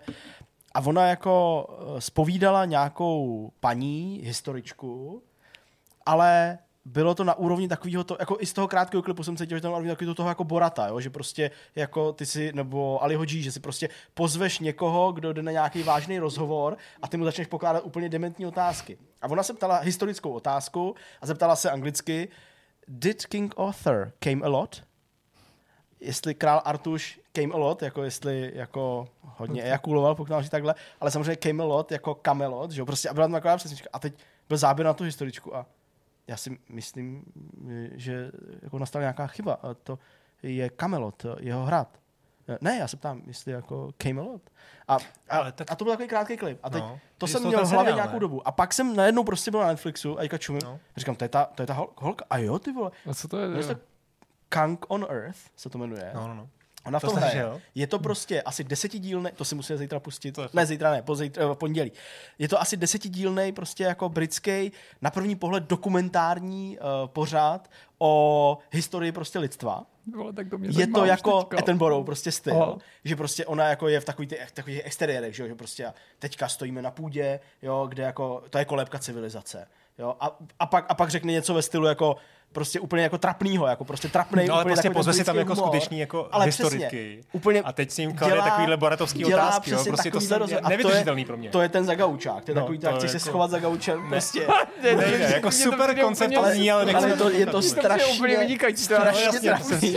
Já vím, že to budeš milovat, Jirko, ale to je tak trapný, protože ta prostě jako, jako prostě ptá na úplný jako demence a teď vidíš, že prostě jako některý to vyvede úplně z míry a některý bez ohledu na to, že prostě to jsou jako chytrý, vzdělaný lidi, dovolil bych si říct, mírně pejorativně začínají jako intelektuálové, jo, který prostě se úplně, no protože v tom Já tě tak rozumím, skutečně no. je, to No, jsou no, prostě lidi s vousama ve, jako ve světříku na první pole vidí, že ten člověk prostě miluje tu svoji práci, ale ten svět kolem příliš jako nevnímá, ale ten tě tak překvapí, že to jede s ní prostě, jo, odpovídá. Já to nedokážu interpretovat, musel bych to pustit, nepamatuju si ty vtipy, ale ty dotazy prostě, které jako jsou položený vážně, teď celý to sestříhaný, jako prostě ten dokumentární ten, jo. Ona tam má všechny ty svoje hlášky, prostě zafouká vítr, ona projde kolem té kamery, něco řekne, odejde od ty. Úplně, fakt, úplně krásně dokázali skopírovat ten styl těch dokumentárních pořadů, ale prostě to je fakt jako místama, že jsem chtěl to vypnout, jak mi bylo jako trapně, za ní, za ty lidi, jo, no, prostě šílený. Takže hmm.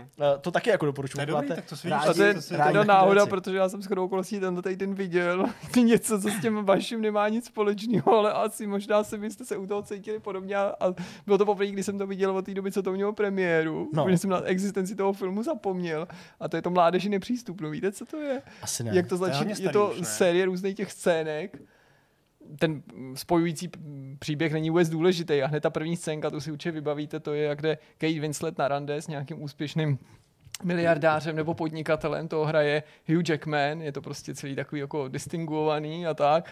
A on si pak šlundá v té restauraci šálu a má varlata na krku. Jo, jasně, vím.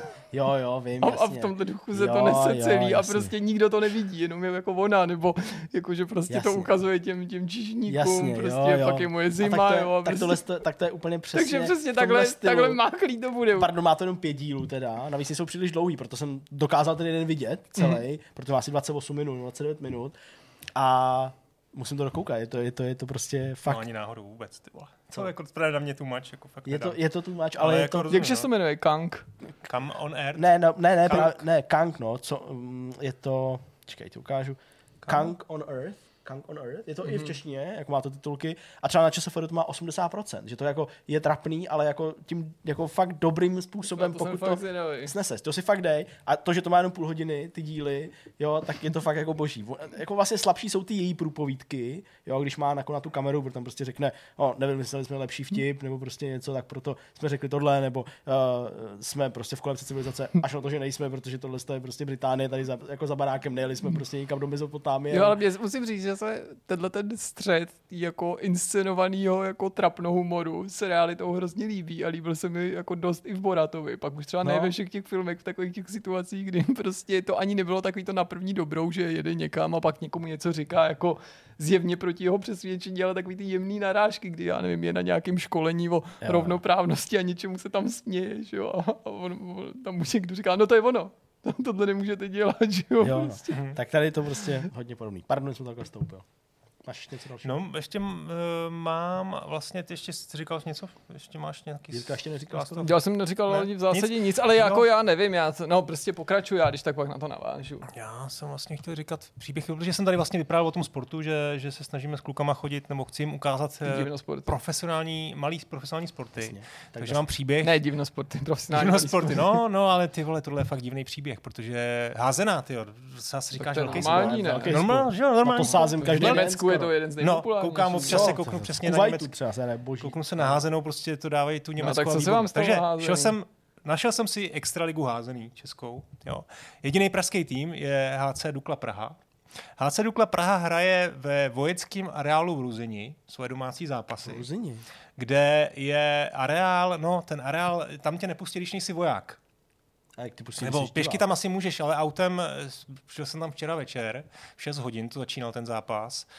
Musel jsem teda zaparkovat někde, někde mimo areál, protože tam jako vojáci nemůžou, s dětma jsme tam pak šli do toho areálu, tam v tom areálu se nikde nesvítí, prostě žádný jako lampy, prostě tma. Šli jsme do nějaký haly, v té hale vymyšlené. dole byl, byl vrátný, já říkám, jsem tady správně, hraje se tady jako liga házený. Jo, musíte do druhého patra, jednou doprava, po druhý doprava.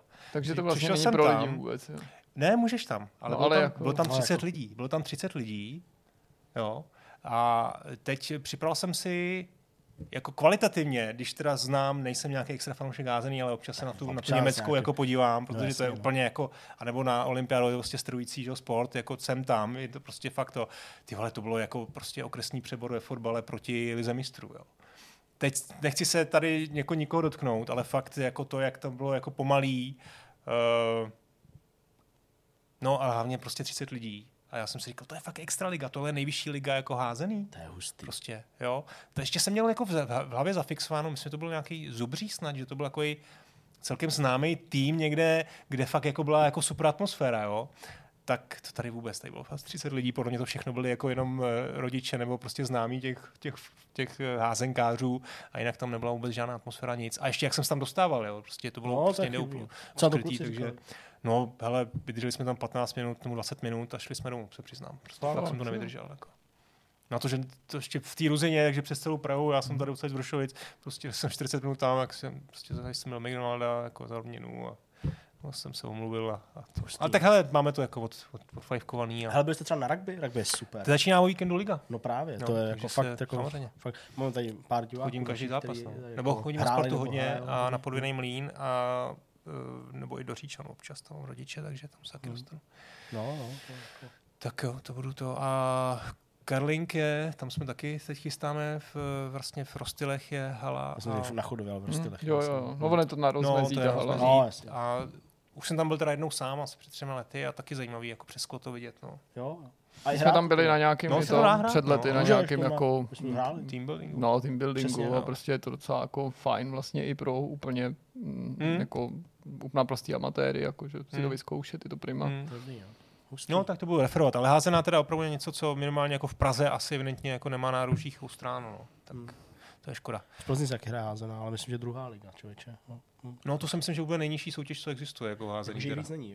Ty vole, je- skoro bych se Ale možná ne, možná hraje první. Já vím, že se na ně sázeli, že jsme to tak jako, že mi zrovna pokazili jako sázku, protože prohráli, ale povídejte, já jsem... No a asi za mě teda jako všechno vlastně. Ještě jsem k tomu i vysílání, jak jsem doporučil Dobré ráno Brno, tak jsem tam našel, našel dokumentární seriál um, Talent Prostě Plzeň jenom je rychlosti říct. český házenkářský klub, tam to napsáno. historicky. Jako. No, v tuhle chvíli říkají. Aha, no tak to fordem, no. na. Lokomotivě Tak Plzni nakonec něco ještě jako funguje. Jo, Což by jako- šel v sobotu se podívat. No. Hokej teď moc nejde, ne? Fotbal teď vypadá, že Hele, prosím tě, dost, dobrý. tak jo, nic, ne. Tak eh, dokumentární seriál Ikony Kamala Střihavky, ještě jsem tam objevil, to je taky dobrý. To má jako, jako prostě rozhovory Hmm. s, eh, s ikonama rok, uh, českého roku. Rudy Linka tam měl dobrý pořad, takovýhle, pokud vás to baví. Aha. Myslím, že to trvalo vždycky půl hodiny a zval si tam různý hudebníky, některý hodně známý, některý Hmm. prostě ne úplně jako mainstreamový, poslouchají spolu hudbu, opravdu poslouchají, že tam i fragmenty té hudby jsou, nebo prostě ukázky a ty posloucháš s nima a baví se o hudbě, je to na jeho chatě a je to boží, prostě mám pocit, že tam byl třeba Meky a spousta dalších a je to prostě má to strašně super jako atmosféru a Mm. je to hodně takový, no prostě tak Rudy Linka je hudebník, že jo, navíc boží a ne, ne nějaký televizní moderátor, takže tím, že to je v tom jeho prostředí, tak to působí opravdu, jako kdyby se bavili dva kámoši a asi to z velké části je jako zcela autentický, až na nějaký blok, který se mě vždycky bavil paradoxně nejméně, což je nějaká eh, jako finále, kdy jsou v nějaký chatce, tam vždycky vlezou a mm, jako hrajou jako, jako slovní fotbal, že musí v rychlosti na něco odpovídat, tak to mi přijde právě takový jako stylizovaný, ale ten normální pokec je fakt hrozně hrozně přirozený, jako, jako, že já bych ani nespochybnila z toho, jestli je to Hmm. autentický. Takže tyhle ty věci, myslím, že česká televize a art obecně hrozně dobře umí, že se na to jako fakt příjemně kouká. Mm. No tak tady vlastně máš jako Romana Holího, Pavlíčka, Ota Baláš, Basiková, prostě eh, i ten, i ten vlastně křížek tam je snad eh, tak eh, super věci, když máš člověk rád jako starý český rock a pop, tak Mm. jako tam, tam ty rozhovory jsou super. A ten střívka je taky autentický, je dobrý. No, já vám řeknu jedinou věc, protože jsem v podstatě nic No. nesledoval a tohle jsem si vybavil třeba na tom mládeži nepřístupnost spíš náhodou, protože jsme právě měli jako různý jiný prostě starosti a tak. A trochu jsem kou- zkoušel sledovat tu zlatou labuť, už jsem o tom mluvil, se na to chystám, Já a to teda jako naprostý vystřízlivění, Hmm. naprostý zklamání. Já jsem dal asi jasný, no. tři nebo možná čtyři. A teda jako ne, ne, s žádnou jako radostí to nekritizuju a proto taky, protože nerad kritizuju a nerad se, jako, nebo nevyžívám se nějak v kritice, tak jako nebudu mluvit o tom jako nějak jako zdlouhavě. Hodně, hodně jsem byl zklamaný, přestože mý očekávání nebylo bych řekl, jako nerealistický, nebo nesprávný, nebo nějaký jako přehnaný. Jako věděl jsem, že to má být nějaká trošku, trošku mídlová opera, jo? trošku nějaká jako selanka, že se nesnaží o nějakou jako stoprocentní historickou autenticitu, ale mě teda ze všeho nejvíc prostě vadí, že to nepůsobí vůbec No. jako seriál zasazený do Vůbec. té doby, ale jako vůbec. A prostě často pak, protože mě to jako povzbudí. A přitom do toho jdou peníze, jo? to není problém jako rozpočtu, Já to má jako očividně pěknou problém. produkci, kostýmy, výprava, v čem se snaží, i když třeba prostě samozřejmě s výjimkou toho scénáře, problém samozřejmě ve scénářích, ve věcech, které lidi, ty lidi odříkávají, to používání té češtiny, ale i eh, jako to, jak to ty lidi hrajou při vší úctě. Já nejsem žádný filmový kritik, vím, že se to někoho může dotknout, když to takhle říkám, ale prostě mi to nepřijde dobře zahraný, ale nepřijdou mi ty lidi ani dobře vybraný, jo, jako fyziognomí a tak dál. A často pak se jdu někam podívat, jak to jako hodnotí ostatní.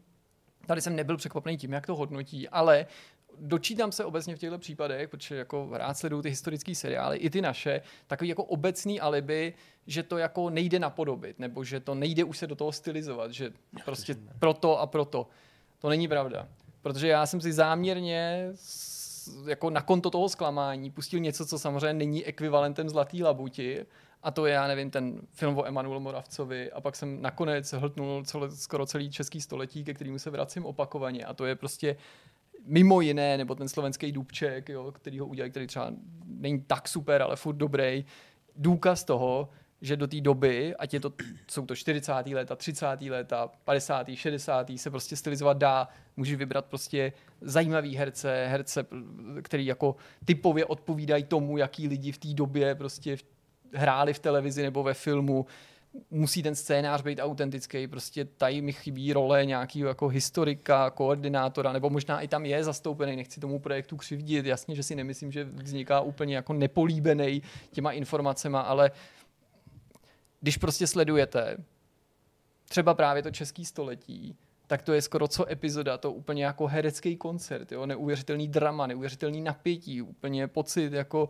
kdybyste skutečně nahlídli do té historie, nejenom kvůli těm událostem, který se tam probírají, ale způsob, kterým ty herci mluví, výborný casting vždycky Hmm. a tady mám pocit, jako kdybych sledoval spíš nějaký cosplay. A fakt jako mi to nedělá radost to takhle říct, já si jako na, v tomhle nelibu, jo? jako něco jako sestřelovat a vymýšlet furt jako ostudnější a ostudnější srovnání. Já, mě to neskonale mrzí, že se mi to nelíbí a při, nefunguje to pro mě jako příběh, ta základní zápletka, ale nejvíc se do toho nejsem schopen ponořit prostě proto, že jako takhle jako takhle to nepůsobí. Hmm. To prostě pro mě to Hele, není jsem- jako eh, dostatečný, jako dostatečně se ten seriál nesnaží vyobrazit tu dobu a přiblížit se mentalitou a chováním a jednání s těm lidem. A já nemluvím o takový tý jako stylizaci v těch třeba filmech, jo, prvorepublikových nebo protektorátních, které to je do nějaký míry stylizace, už jsme se tady o tom před časem bavili. A já mluvím o tom, že i moje babička, která jako před dvěma lety zemřela skoro ve věku 100 let, mluvila úplně jinak, než mluví ty lidi v tom seriálu. A, po, a, a přinesla si navzdory dal, prostě 70 letům dalšího života jako v jiných, jak bych to řekl, jako obdobích a, a jiných jako jazykových prostě prostředích pořád ty prvorepublikový jako návyky určitý nebo obraty a to, to, ten seriál podle mě nenabízí a tím sám sebe jako diskvalifikuje jako nějaký věrohodný prostě No, to nejsi ale první, kdo to říká, jsem to tam jako v recenzích tohleto Já jsem víceméně četl. řval na tu televizi No. úplně, mě to úplně sralo. Ty jsi prostě. to říkal minule, nebo? My jsme se o tom bavili, protože prostě já jsem říkal, že vlastně jako to na mě nepůsobí dobově, jo, přesně, jako koukal jsem se v tu chvíli na to konto, na prostě filmy z z konce 30. začátku 40. let, aby to vycházelo jako na tu dobu, ale já vnímám to, že prostě se filmy nějak hrály a prostě ty herci tam nějak vystupovali, takže jsem se snažil i nějaký jako vlastně autentický záznamy toho, jak se baví lidi ve 40. letech u nás tady. To je prostě jiný.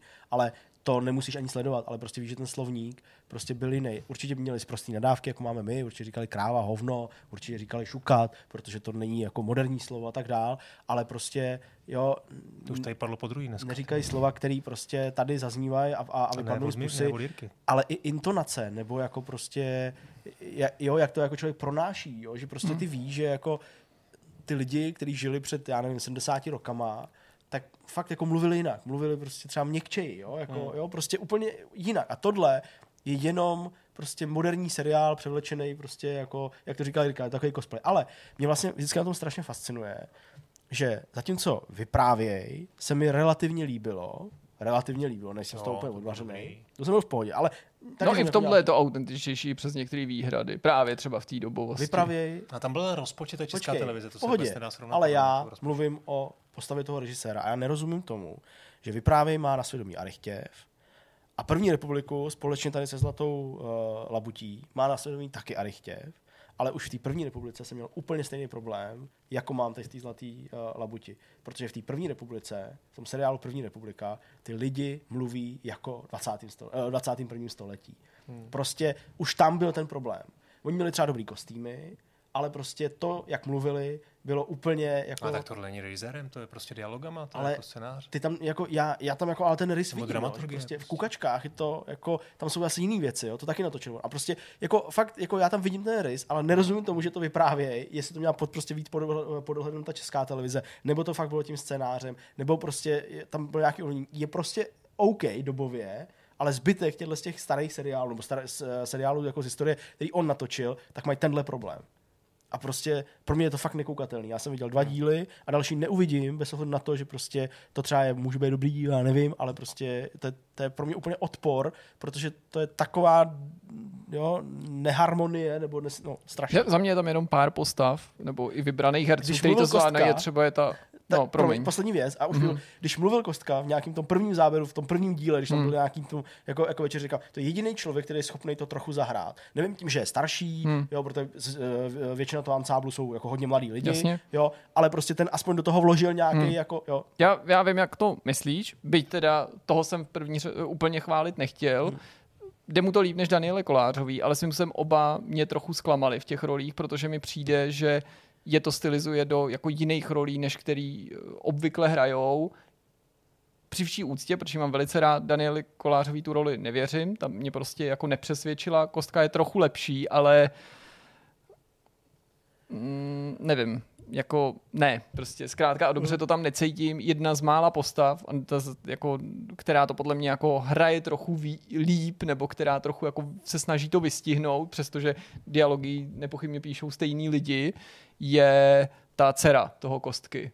To, to, to, ta no, sestra toho hlavního hrdiny. Jasně, taková jo, ta jo, jako která- ostrá, nebo taková co ta prostě to chce jako... taková, no, tak tam jasně. mi přijde, že aspoň jako v něčem jako vidím prostě nějaký jako rysy něčeho, co se vymyká prostě roku No, 2023. Ale prostě tím to nechci celý jako nějak šmahem odsoudit. Ne, ještě Regina Rázlová jako babička je vlastně to, ale možná to Regině Rázlový pomáhá že to pamatuje. něco takového. přesně. Ale já to myslím fakt dobře, jako, že Ale jo, prostě Regina jasně. Rázlová, ta mi přijde, že jako vlastně to docela chytila. Je to tak. Jenom fun fact, na Slovensku mají slovenskou verzi. No jasně, Ano, no. ano. Dunaj. A jsou dál dokonce, no. No už jsou vysílaný skoro. No. Hustý, hustý. Hm. Pěkný. No, tak, to jo, tak jsme na Tak konci. jsme na konci, fajn. Dobrý. Hele, dneska to naplacený myšmaš nevidím Ne, ještě. dneska jako párkrát jsme se dobře zasmáli, ale pa, pár nějakých takových nedostatků. osolíme až nějaký fakt dobrý. Přesně. To je náš závazek vůči vám. Tak se mějte moc hezky. Ahoj. Čau. Ahoj. Čekal jsem pozdrav. To nebylo jako úplně dobrý. Tohle taky nebylo naplacený rozloučí. Tak Naplacený ahoj. rozloučí musí být. Tak čau. Mějte se moc Zase za pěkně. týden.